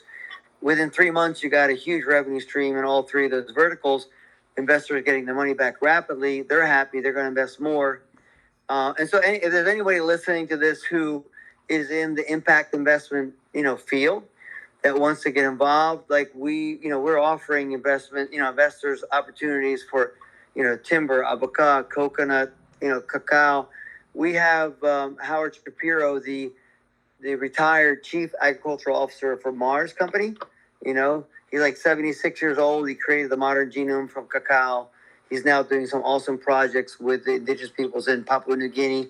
He's on our uh, advisory board, and he's he's encouraging us to you know to plant hundred thousand you know acres of of cacao. You know, uh, because right now eighty seven percent of the cacao comes from Ivory Coast and Ghana, and a lot of it's planted by little kids, right, uh, and little families. So why not create it in a way that you know there's no slavery involved? We've got massive land tracts that we could do that on. So you know, this is these are the things that we're developing, and the indigenous people are stakeholders, right? And so we had to get the Philippine government to come on board and help train them. So the Philippine government now is working with us. Incredible Secretary William Dar, Secretary of the Department of Agriculture, and um, and a lot of the team, like the the uh, branch, um, you know, agencies of the Department of Agriculture of the Philippines, are helping to train the Philippine indigenous peoples how to plant abaca and coconut and how to create their nurseries, how to bring it to market, and they're working with us. So it's basically what we call like a public-private people partnership, right? We have the government involved, we have investors involved, we have markets that you know that buy it with the indigenous peoples who own 50% of the revenue stream, you know, and it's our job to raise all the markets and the investment and the training for them. Yeah. So then part of it too is just finding now that we have all this product, who's going to purchase it? And going to the companies and hopefully it's a branding aspect of do you want to be able to say that you can that you're harvested ethically for say like i've heard that about coffee beans. That was a big thing i feel like 10 years ago. It was like are you ethically harvesting your coffee beans? So you're trying to put that in there or is it also like a No. lower price point that goes no to it- the it- it- companies? It's, it's, a, it's a great question, and you know what's amazing? Like we have, we have had, we have no problem with the markets. I mean, like the problem we found because you know we were just newly into this when we first started was that you know a company like Mars or Nestle would say, like we will buy every bit of cacao you can produce. You know, you know Mars needs they need they need hundred thousand acres of cacao or hundred thousand hectares of cacao just to produce Milo, which is like Ovaltine, just for the Philippines, right? Oh, and they don't have it, so they got to they got they're importing it from another country. The Philippines is importing rice. They're importing cacao. They're importing coffee. They're importing everything except for mangoes, pineapples, bananas, and coconut. Everything else they're importing. But they have massive tracts of land. But under but under President Marcos, the former President Marcos, and land reform, they cut all the land up so nobody can own more than five hectares. We can't have mechanized farming with five hectares. So 32 years ago, the GDP of, of, of the Philippines was 32% agriculture. Today it's 8%. Huh. Hmm. And the Philippines used to be an exporter of agriculture. Now they're importing everything. Only when they created the IPRA law, Indigenous Peoples' Rights Act, and gave the Indigenous peoples their land tracts, we just signed on one tract of land is 240,000 acres of land. It's contingent, right? Imagine we have 1.7 million acres of land that's contingent that we can plant as much of anything that the world needs on it. And basically, in five years, have the Philippines be food sustainable, right? And exporting. And so we have no problem with the markets. But what we found out was that, oh yeah, you know, we could sign, you know, you know, you know, product orders, right? But you know, from from everything we produce. But those companies won't invest the money. Mars will buy all the coconut, you know. Vita Coco will buy all the coconut water, right? Mars will buy all the, you know, but but none of them want to invest the money into the land. So- but they just want to buy the mar- the market. So the, what what our what, what our holdup was finding the right investors, right? And to say we've got a guaranteed market, we've got the land tied up for 50 years, we've got you know all the resources. We just need you to come alongside and make a massive revenue stream and and a social, you know, return on investment as well. Is and this might I don't know. I I feel like I ask a lot of stupid questions often. But I'm wondering a 50 year contract, like is that stable? Do, can we trust that there's not this weird revolution? And I guess you can never really trust, right? Like what is trust Yeah. about what is tomorrow? Like phil- philosophically, I get that. But you know, like America has whatever court systems and government. I feel like a legal system that has precedence. But I'm also very ignorant to their country. And again, the only thing I'm associating with the Philippines is a five year news cycle ago where it's like drug dealers get to get killed, and the president's out there being like, kill people who are doing bad things. Basically. Yeah, no, no, great. It's a great question. So the, one of the advantages Philippines has is it was built upon the U.S. system. So they have they have Senate, Congress. You know, they have, everything we have politically. They have. You know, governors, Okay. mayors, and so there's no one dictator to rule everything. There's a real legitimate government, and and um and the the government agencies speak English, right? Um, get out in the tribal areas, get out in the villages. English is not the word language being used, but in their government functions they are, and they're practicing like the U.S. legal system, which is really good for the people. And part of that process was they declared IPRA law, Indigenous Peoples' Rights Act, which gave the indigenous peoples back their ancestral domains, and that was that was done like it, it's it was a like a national, you know, law. It cannot be changed. The only way it could be changed, it would you know there would have to be, you know, a national referendum. The whole country have to vote against. I mean, it's part of the it's part of their constitution now that the indigenous peoples own their land rights and the rights to govern themselves as well and so that was a game changer. And and then so so they only the indigenous peoples of Caraga only trusted me because I had been working to help them for decades, right? And and so they knew that I was you know going to help them, and so they signed with our company a 25 year, you know, renewable contract that we are the developers for them because they trust us and because no one else is going to give them 50% of the revenue, make them stakeholders train them, help them create their land utilization plans, help build schools for their kids, uh, schools where they use their own native language as well. So like we're we, you know registering them with identity. So we're doing all that, you know, and and, and empowering them. So we're taking like exploitation to empowerment, poverty to prosperity. It's what we're all about, you know, and and protecting their language and their culture and their land rights um, and bringing in only the right. We've had a lot of investors that we walked away from because they just wanted to rape and pillage the land, and we weren't going there. Has to be the right people, right? What so 50% goes back to them is the other 50% within your corporation are going back to investors in order to encourage money to keep coming in for the infrastructure? Yeah, so investors put their money in, and they need to get a really great return on investment. So, and it is. I mean, uh, you know, impact investment started pretty much maybe about maybe 12, 13 years ago. Um, and about three, four years ago, um, a study was done by Wharton School of Business of 105 impact investment um, uh, projects. And they compared them with the return of investment for traditional investment, right? And in 95% of all the cases, impact investment made a higher return on investment than traditional investment. You're talking about some radical projects, right? Where things have never been done before. But the thing that wasn't done, they didn't measure the impact. So now, this, you know, the United Nations has 17 global sustainability development goals, right? And but that no no one is measuring them like not no one, but not enough people are measuring them accurately. So so we're doing that right from the beginning. Every project we start, we start with a baseline of their education. Do they have running water? Do they have electricity?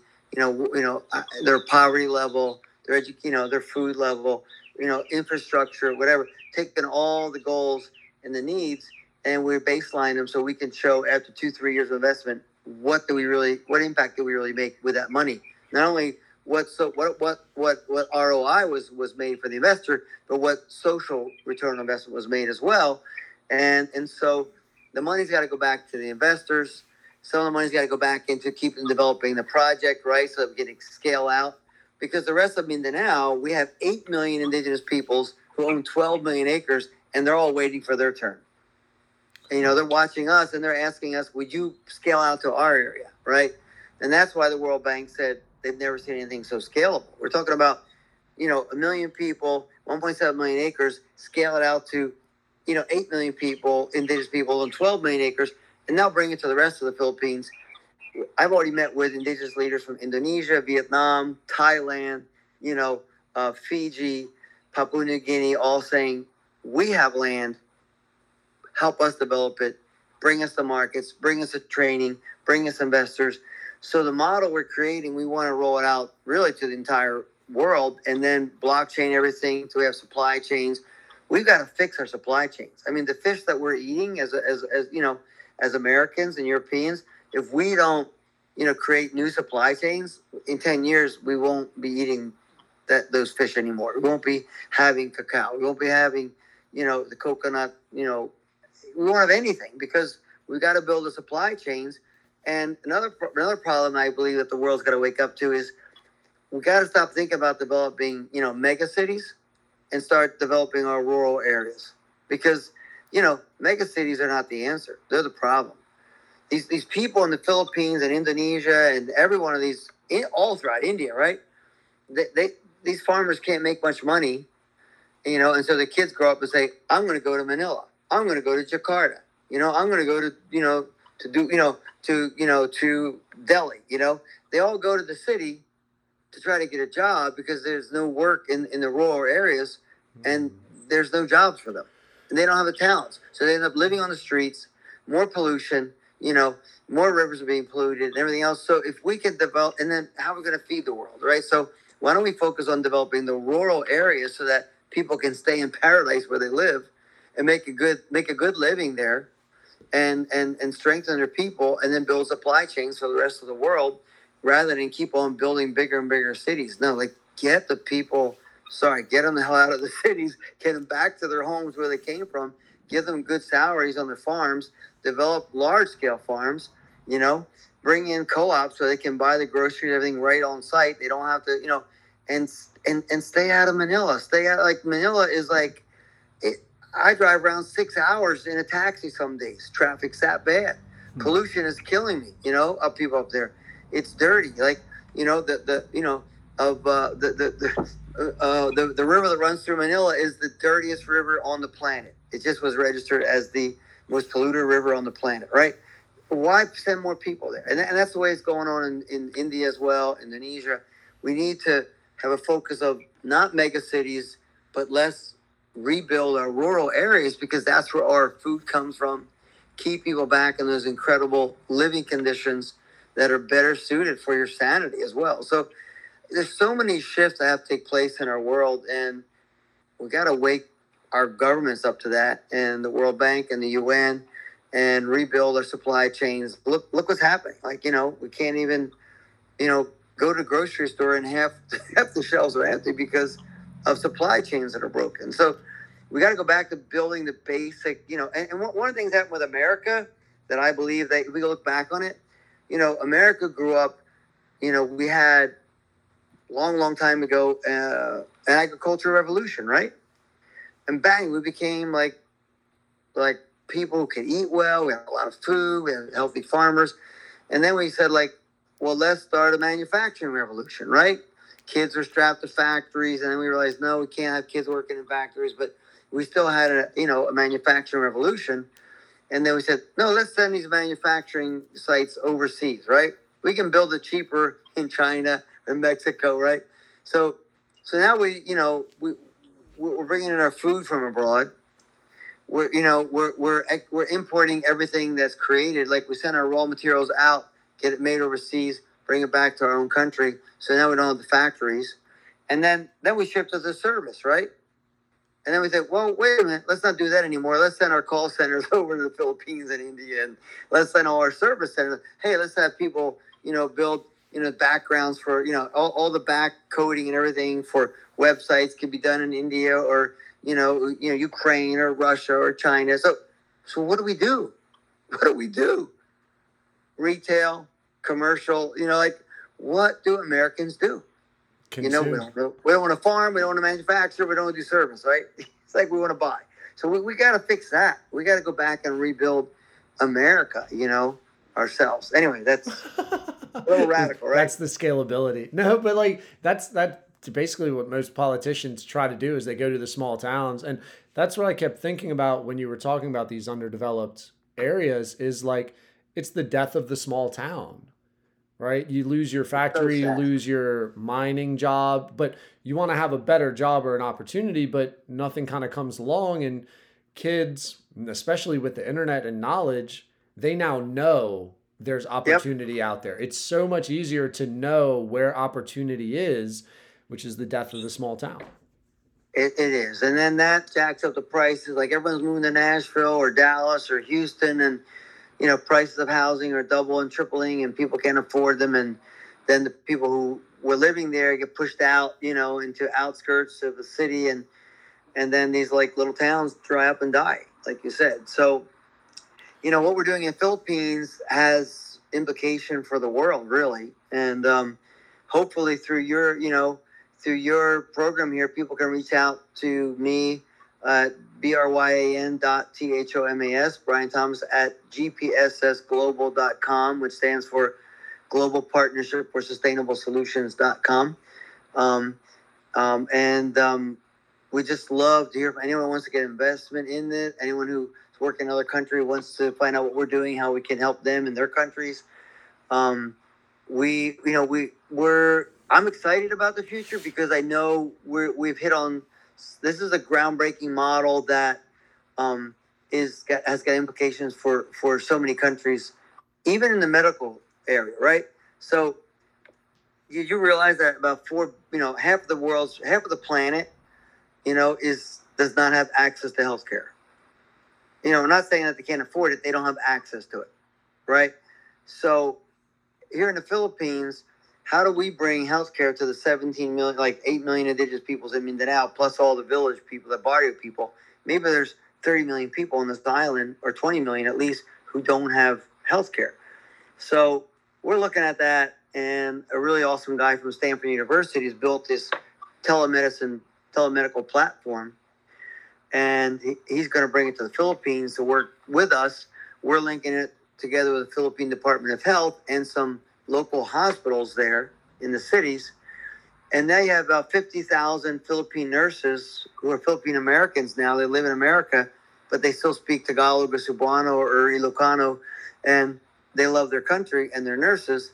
So we're asking them, work with the Philippine uh, Nurse Association of America, to get, you know, maybe 5,000 of those nurses out of 50,000, 10% to donate an hour a month to serve for free on this platform to bring telemedicine to these people, you know, and if they, if it's really, you know, they could coach them through some minor sicknesses and healthcare training, how to take care of themselves.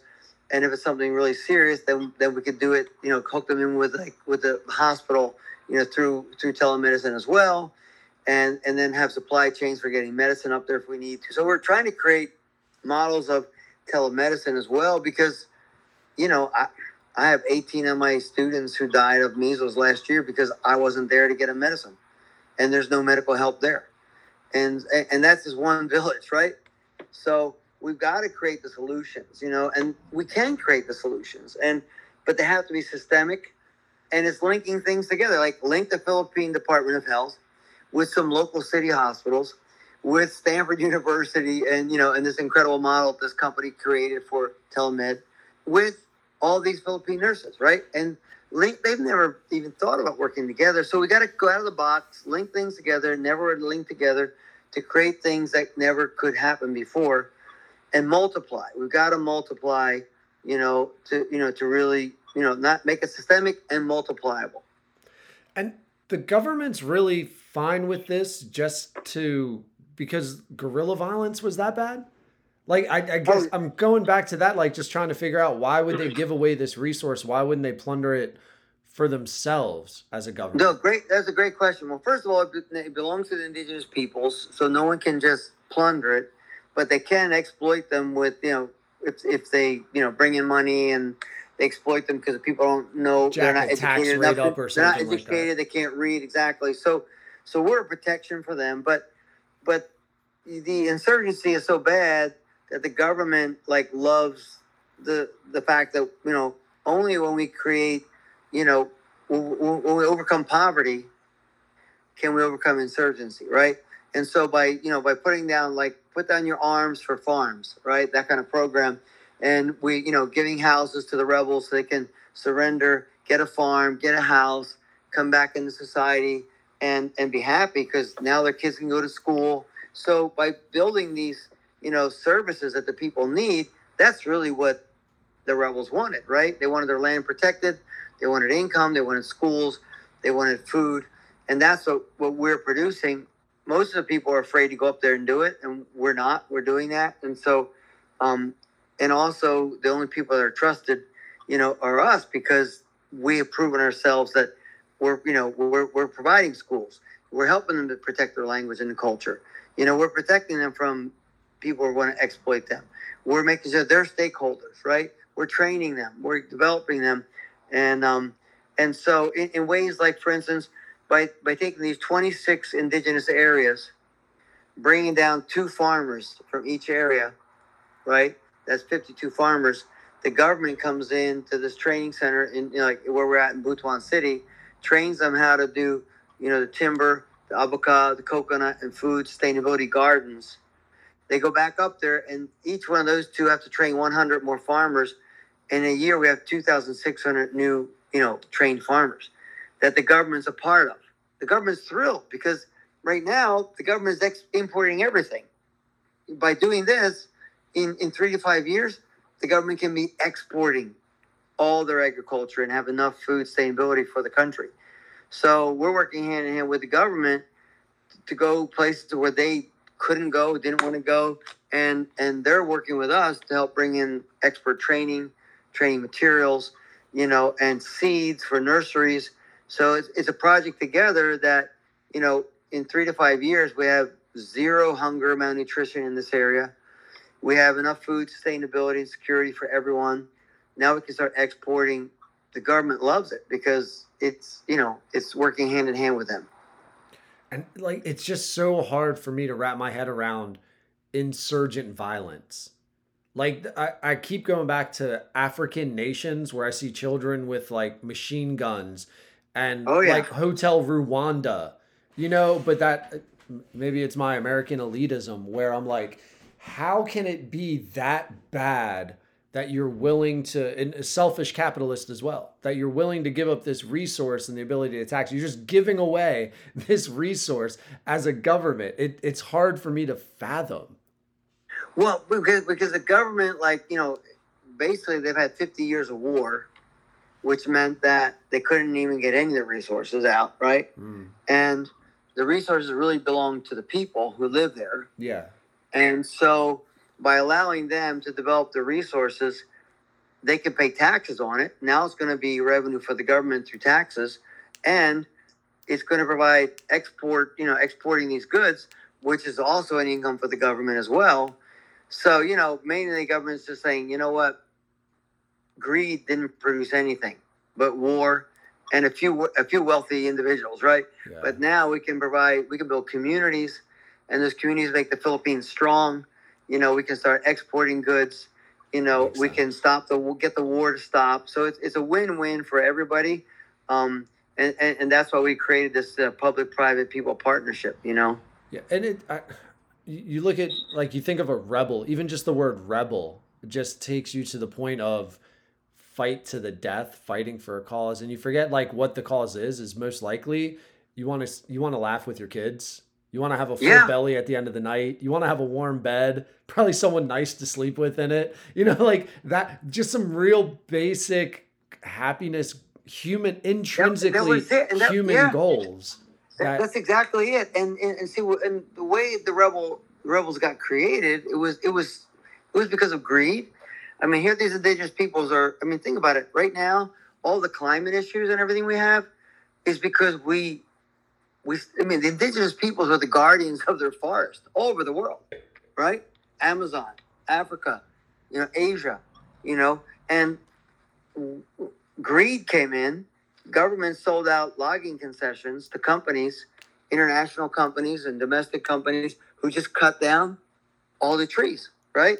So now, you know, when you don't have that many trees, you don't have enough rain, right? Because the trees bring rain. There's a whole system there, you know. So we actually have a guy on board who works with us who's a tree genetics expert out of, you know, he's a Filipino who has a doctor of genetics from Oxford University. And he can he's a rainmaker. He can create enough trees at the right altitude that he brings rain. And when you have more rain, you have more harvest, right?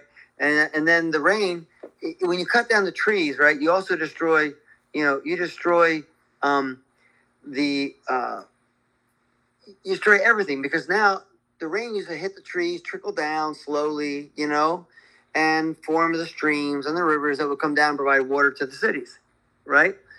Instead, now the rain just it hits. It's got no trees to land on. It washes out, you know, erosion. It causes flooding into the cities.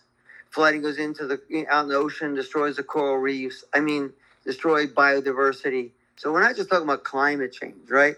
And so to rebuild that, you know, one of the things that we're doing is working with the government to create land utilization plans to say, okay, we have to plant 60% trees, you know, in this tribal area to bring back biodiversity and the right rainfall, right? And and then, you know, we can only by soil mapping, we'll plant only these, you know, this is what can be planted because of soil that's there. The rainfall, eh, you know, the weather, you know, the weather patterns, the rainfall, where are the minerals? You know, where the bodies of water, create a master plan for each of these tribal land areas. And in the past, what had happened was companies came up, cut everything down. Now the people have no food, they have no trees, they get angry. Then communist rebels come in, give them guns. They get these people off your land, they start fighting for their land. Government comes in, starts killing the indigenous peoples, thinking they're communist rebels, but they're not. They're just fighting to get these companies off their land, right? Because they're taking everything from them. And and now it's been years that they've been hiding out in the jungles, being haunted by the Philippine military. That you know that doesn't even understand that these people aren't rebels. They just want their land. Well, now the government's given their land, but the rebels don't know how to surrender. They don't know how to get back into society. You know, and and then there there I was up there building these projects and the rebels kept going to the chiefs and saying like we want to talk with brian. And the chiefs were trying to protect me and saying no you can't talk with brian because they don't want me getting killed right? And i and i said to them no i have to talk to them. They have to be included in this whole project. And so finally i sat down with them and i know i speak the language and i just said to them in the language what do you guys want? You know? You or your or your fathers have been fighting this battle for 50 years. What do you what have you gained Nothing. What do you really want? And they said, We want people to stop taking our land. We want food. We want education for our children. We want an income. I said, That's exactly what we're bringing. So don't fight us. Help us. You know, and and then we we proved to them. You know, we they wanted 200 pesos per cubic meter of the trees we were bringing down, right? And I said, I can't pay any of that. But people are robbing they're, they're stealing the logs out of the river as we float them down the river. How about you floating down the river in the little boats with the with the with the trees to protect them, and we'll pay you 20 pesos per cubic meter that gets to the market. So now they have a job. We solve our problem with thievery. They get brought back into society. Now the government doesn't send you know soldiers up there anymore. And then we you know we use some of those that timber to build them their houses, right? And that it's their timber. They build their houses with it, and now they have farms. They have income. The kids get to go to the schools that we're building, and there's no more reason to fight, right? And and and then and they become stakeholders in the project. So, um, just before I left the Philippines, a guy named John Perrine, who is incredible owner of a company called Unifrutti, invited me to his house um, in Mindanao, and he works with Islamic rebel groups you know, over another part of Mindanao, far from us. And I sat down with leaders from the MNLF, MILF, BIFF, and they they cried and said, "Would you please help us develop our land? We'll put down our arms. We don't want to fight anymore. We just want food. We just want schools. We just want development." And so, you know, that's what we're all about. And you know, what what I see, and I hope what can come through about through in this this podcast you know, so many people are putting billions of dollars into nothing, right? Billions of dollars into all kinds of, you know, you know, climate reforms to certify this, to certify that. And we're saying, put the money down in the out in the real field where we're planting trees, where we're bringing back biodiversity, where we're creating land utilization plans, where we're empowering the people, stopping the warfare, creating blockchain supply chains, com- actually creating commodity exchange for the world, you know, and bringing people back into the community and and bringing back the indigenous peoples as the guardians of the forest, you know, where we can bring back you know climate that needs to be where it needs to be, you know, uh, and and having rainfall that, that needs to be there because we're we're building land back right, biodiversity is being rebuilt, and we're putting the people back in what they do great. Like the indigenous peoples know how to manage the forest that we never did, right? So um, just need the right investors. We have a bunch already, but you know more to say. This is really what I want to get involved in, not only in the Philippines but roll it out into other countries with us, right? So I appreciate you, Sean, taking the time to do this, and um, and, and we, we can let people know where how they can get a hold of us, how they can communicate with us, and um, that would be a great thing as yeah, well. Absolutely, and we'll put all that stuff in the um, all the contact info can go in the description. So if people just click Super. the description, they're going to be able to find all the links and contact. Um, you'd given your email. Can I ask you one more question? Because I'm Oh, you super can, yeah, curious. as many as you want. I'm here. Yep. Um, uh, the challenges of building, because like I'm trying to picture this super rural area, and then we keep saying things like, or you keep saying things like, we're building schools, and I'm like, how? Like, do you have roads? like, is electricity there? Are there are there power grids? Like, how? Oh my goodness, yeah, yeah. That that's my world. That's exactly. I mean, that is exactly it. So like the first, oh, was it night in 2013 when I had to build the first school up there, right? I had. I mean, we, you know, we decided, well, you know what, we're going to cut down the trees that are up there in the forest, right, and build it right up there. But we needed cement. We needed, you know, steel bar. You know, we, half of our expense was was the, was transporting up the mountains, right? And the roads that existed were old logging roads. You know, when the when the loggers were in there, so they were pretty pretty muddy, pretty muddy, pretty messy. You know, we had to transport all up on motorcycles. You know, trucks couldn't even get up there. You know, and then we got our first schools built. Then the government decided that you know because we're you know the government went to the government and we said if we can produce this much revenue from these you know plantations up in the mountains and these products can you help build the roads so that we can bring this stuff down? We need farm to market roads. And so you know um, world bank you know um, work with the governments to create another government agency that actually builds farm to market roads. And then we show them like where we're going to be building the farms and the plantations and the government tries to you know bring in the money for the farm to market roads but our eventual plan for like this in the future right um the the indigenous peoples get paid the salary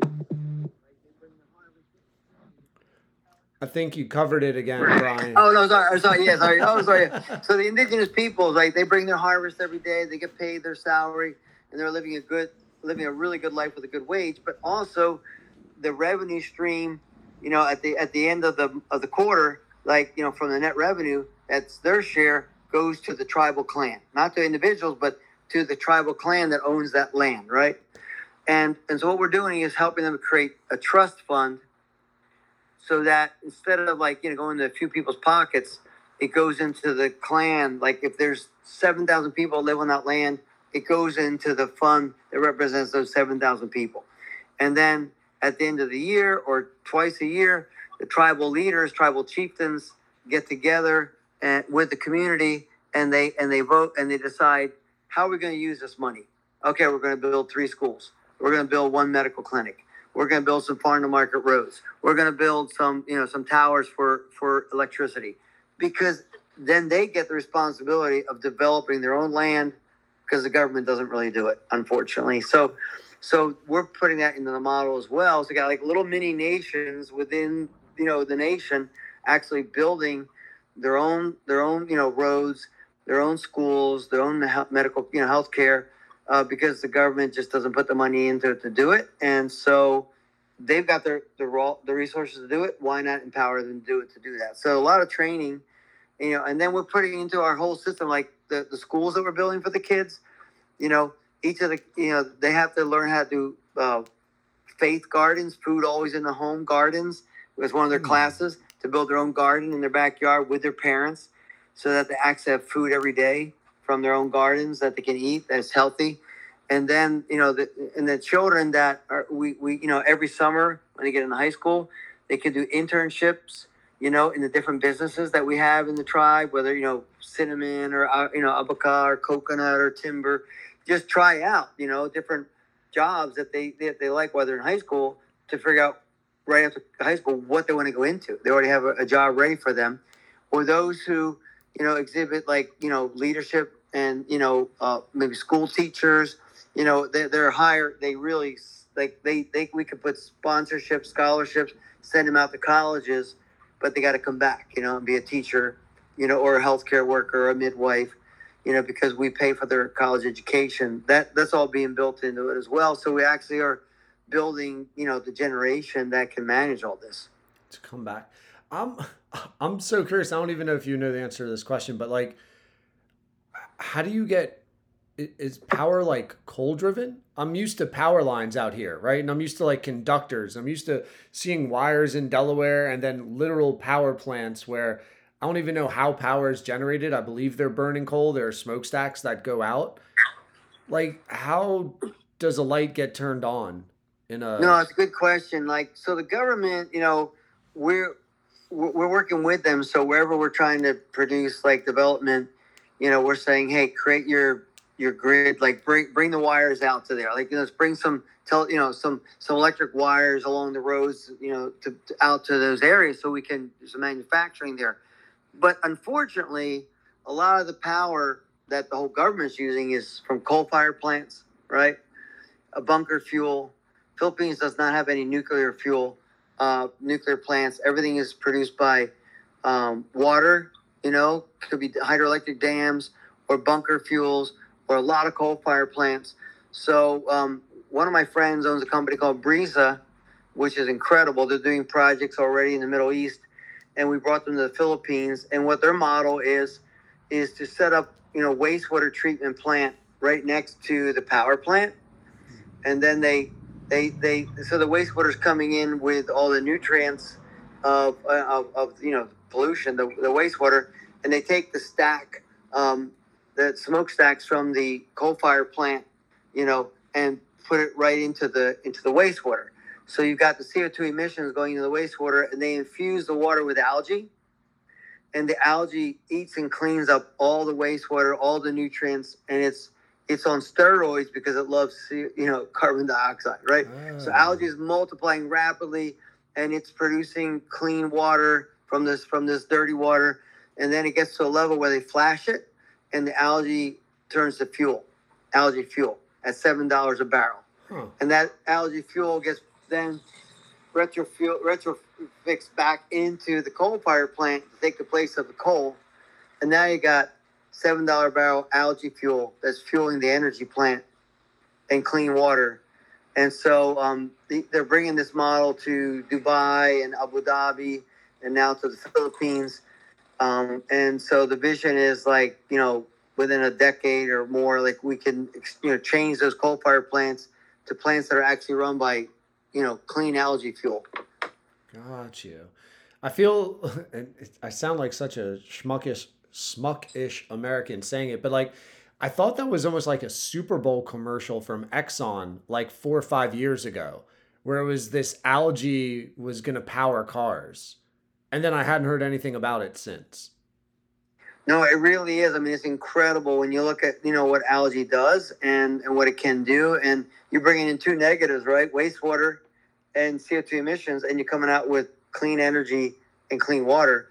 Um, and you know, Philippines is so crazy. Like the Manila, Manila has got like be- somewhere between 10 and 20 million people. Nobody really knows how many, right? And only only 13% of those people are hooked into sewage. Seriously? Seriously, yes. And so That's what goes know, into the rivers? Like, are, are, is it literally like, are you thinking outhouses, outhouses and buckets? Like they're taking their own crap and outhouses, buckets, septic tanks that are not really secure, and they're seeping into this into the ground and into the Pasig River, out into the Manila Bay, and and and the Philippines. You know, they don't. Most of these poor countries, they don't do the third stage of water treatment, they just do the first two because the third stage is where they have to infuse bacteria, and the bacteria needs aeration, and it and it and it kills all all the nutrients. Right? Takes it removes the nutrients, but they can't afford that. So they're doing two passes and then pushing the water out into the rivers and to the Manila Bay, which produces algae blooms because the nutrients are still alive, right? Gotcha. and, and so it's ruining it's ruining their vacation spots. That's what's happening also in um, in uh, Abu Dhabi as well. And so you know um, these guys are, are bringing a system that you know it's it's it's one third the price of traditional wastewater treatment, and now you've got an income stream, right? Gotcha. from the waste from for clean water and fuel. So it's a no brainer. You know, it just takes maybe the first three years of investing in it. You know, um, maybe the first three years you're actually paying out, and then for the next 35 years you're making a lot of money off of it, and you're cleaning the cleaning the planet at the same time. What what do they do for water? Like I'm used to wells, right? So like in Delaware, you got two systems. You got central sewer and water, or you have your own well that somebody comes out, they drill, you get a water pump, it comes straight into your house. You can drink it from your faucet. If you don't trust it, you go through like a reverse osmosis machine. Done. Yeah, the majority of the indigenous people is like the child takes a bucket, runs maybe a kilometer away down to the stream, and then hikes back carrying those two buckets, you know, and they minimize the water. They try to capture rainwater, like, you know, in a little, build a little tank, capture the rainwater so they can, you know, use that as for showers and things like that. But what we're doing is like, you know, bringing in systems where we go to you know, the nearest waterfall, right? And bring some pipes, pipe the water into, into back to the, you know, little village, you know, and then have like holding tanks for the water so that now the whole, you know, the whole village can have running water, right? Clean running water. So we're trying to create those systems for them as well. So it would come from you wouldn't be drilling into like aquifers. You would be finding surface level water that you would funnel or pipe into, create a holding tank, and right. then they would draw Sometimes, from yeah, there. right.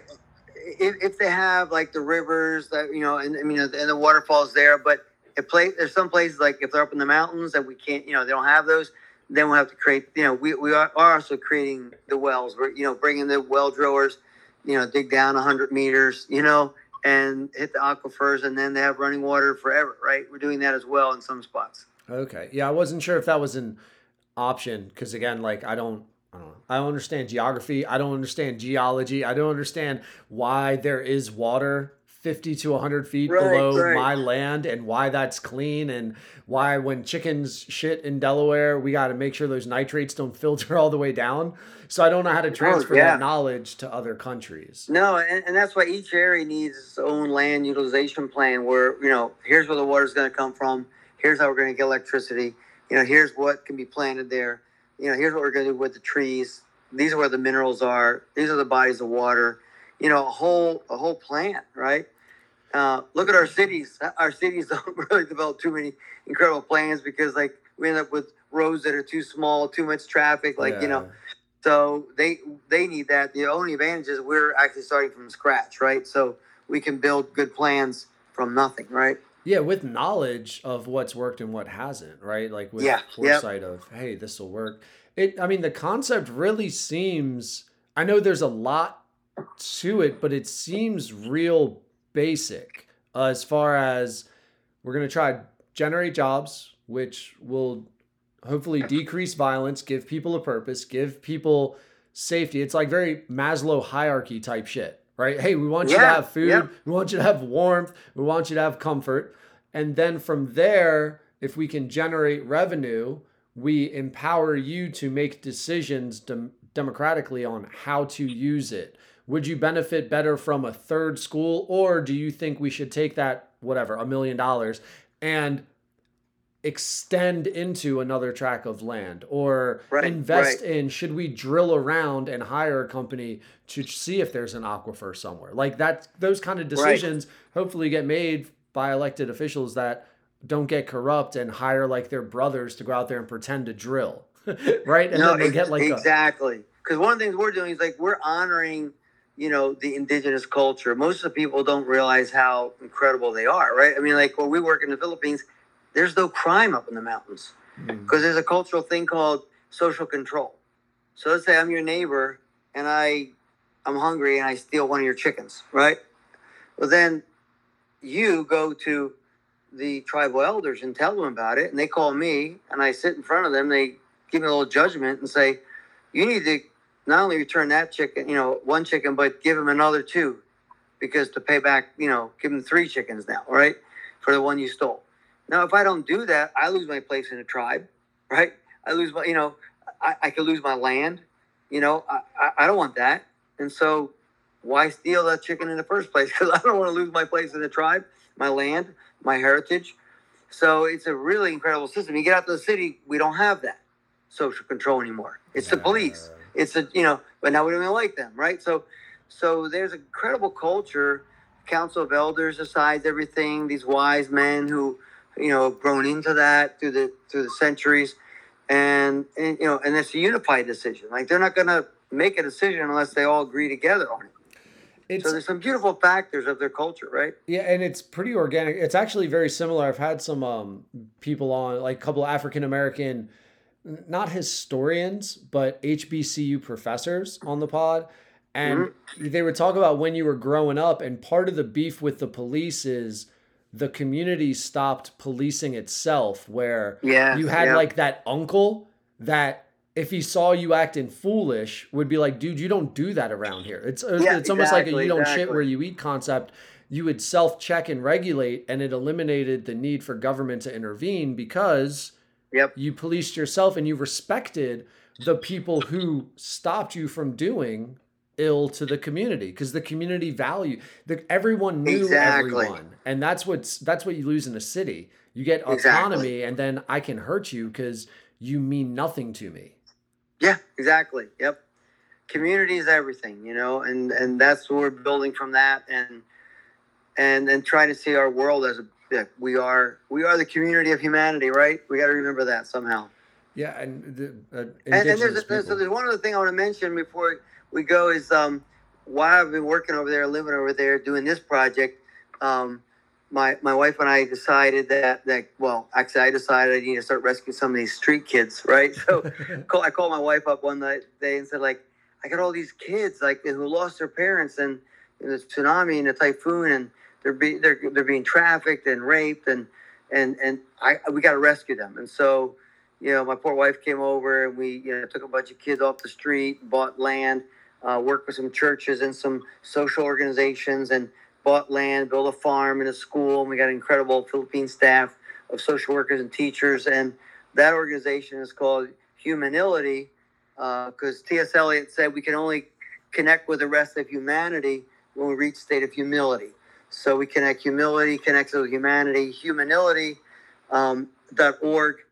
And uh, if people want to get involved in like, you know, kind of um, virtually adopting some of these kids and, you know, doing, you know, uh, Zoom calls with them, getting to know them, you know, helping these kids, even going to visit them. We've had teams come over and visit their kids in the Philippines. Um, so that's a, another side thing that we've been doing. Uh, and, and in that, we just realized that we, you know, we are the community of humanity. It's up to us. You know, we've broken it. We've got to fix it, all of it, right? Yeah, it it man, it's super interesting that you like this came this passion.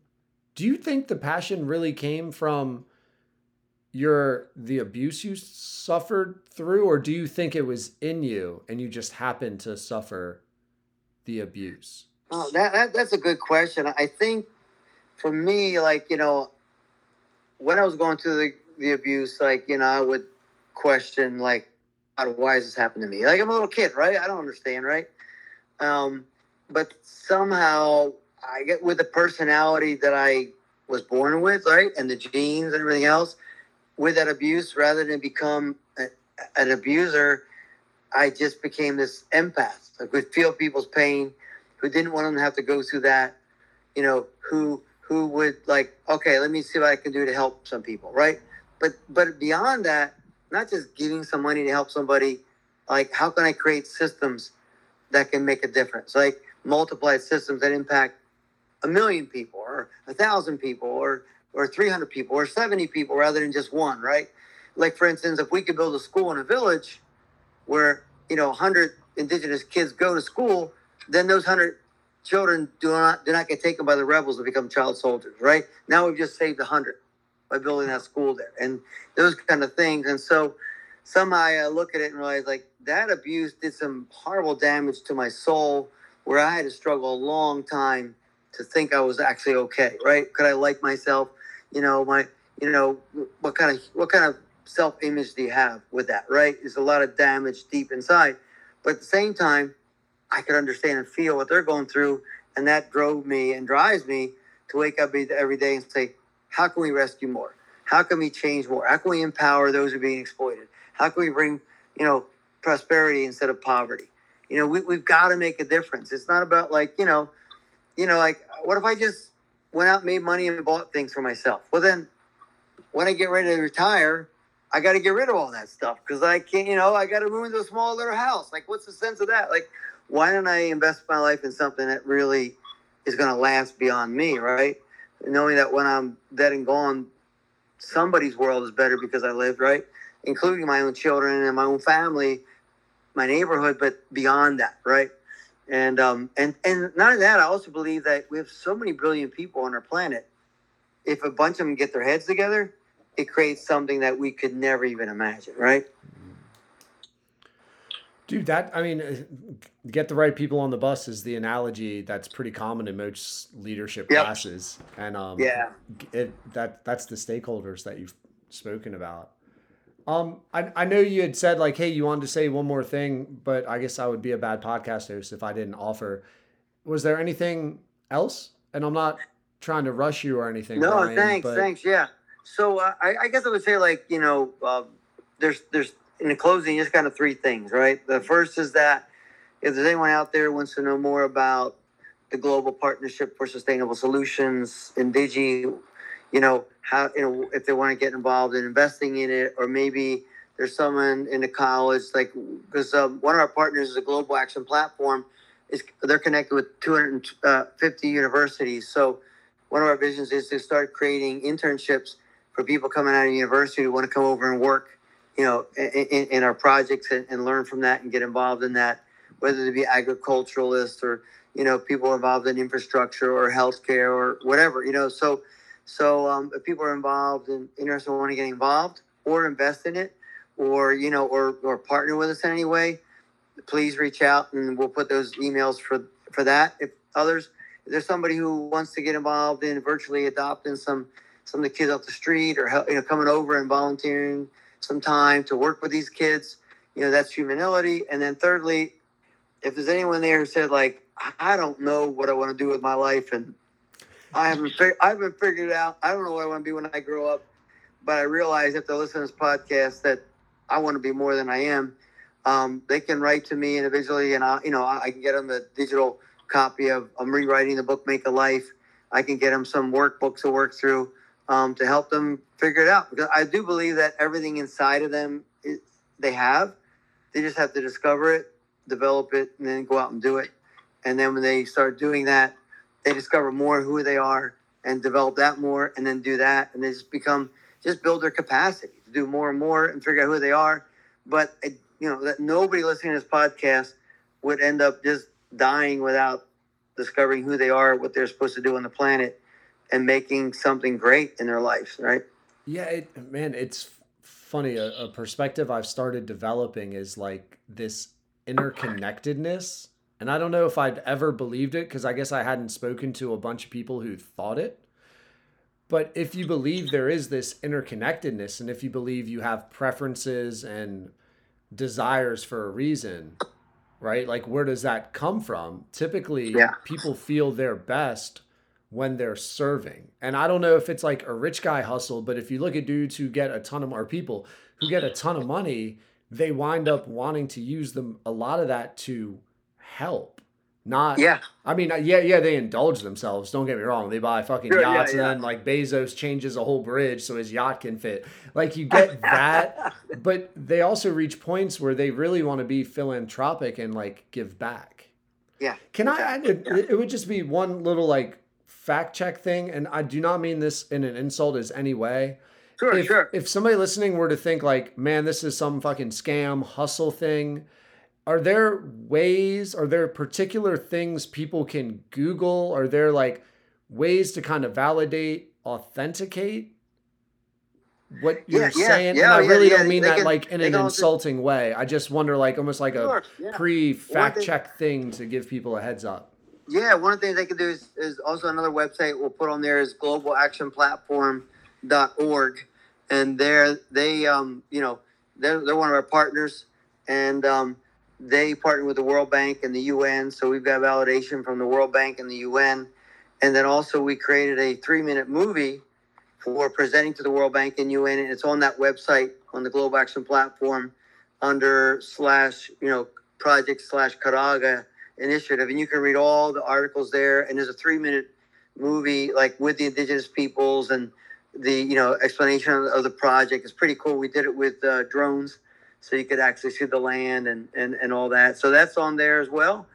Um and also if anyone wanted to talk to some of our indigenous peoples we can connect them with them as well. Gotcha. Yeah, I come just on over visit. No I- good questions good questions Yeah, I guess in, yeah, in my head with like the crypto crash, and I know there's been like different crypto that are backed or were said to, and I was trying to look it up, but I didn't want to like disengage from the conversation. I know there was a crypto that wound up crashing because apparently it was backed by some currency, and then all of a sudden it found out that it actually didn't have that currency. So when you started talking about crypto, I didn't know if that would like trigger a listener to be like, oh, great, this is going to be some Sure, sort sure. of money grab thing. And you know, I'd encourage people if they are like skeptical, reach out and do your due diligence. Um, and hopefully, people, if they're looking to do this, and I feel people do, especially now in America, we've come to that point where you're looking to make an impact. We're no longer just survive. So many people are not surviving. They're looking to thrive. They're Yeah, looking to give back. They're looking to have purpose. Do the due diligence. Look into the company and the opportunities, and um, if it fits you, roll with it. You know? Exactly. And, and one of the things we've done is really work closely with the Philippine government. So we have endorsement by Secretary of Agriculture, Secretary of Department of uh, you know Environment, Natural Resources. You know all the secretaries working with us, endorsing us, and you know and and and um and, and, you know. And you can so you can you can check with the government and say, oh, these people are legit, you know, because if you don't have the government on board, you're not going to get very far, right? You've got to work with them um, and that took a long time. It took you know four years to get all these government agencies to work together in what we call the Caraga Convergence Initiative. Right, getting the government agencies to work together is not an easy thing, Gotcha. but we've got it happening. there it is. All right, Brian, man, thank you so much for coming on, letting people get to Thank know you, Sean. more about you it, and your passions. I'm excited about it, and I- I'll I'll text you the uh, email addresses that you can put on there. People can check it out and the websites. Awesome. Sounds like Thanks, a plan, man. Appreciate man. you. Have a great night. Make a life and make a difference. Thanks to Andre Psyche for supporting the Getting to Know You pod. Search up Andre Psyche on social media. Give him a follow just for the fuck of it. Dear listeners, if you've enjoyed getting to know today's guest or just want to support this upstart podcast, go to our Patreon.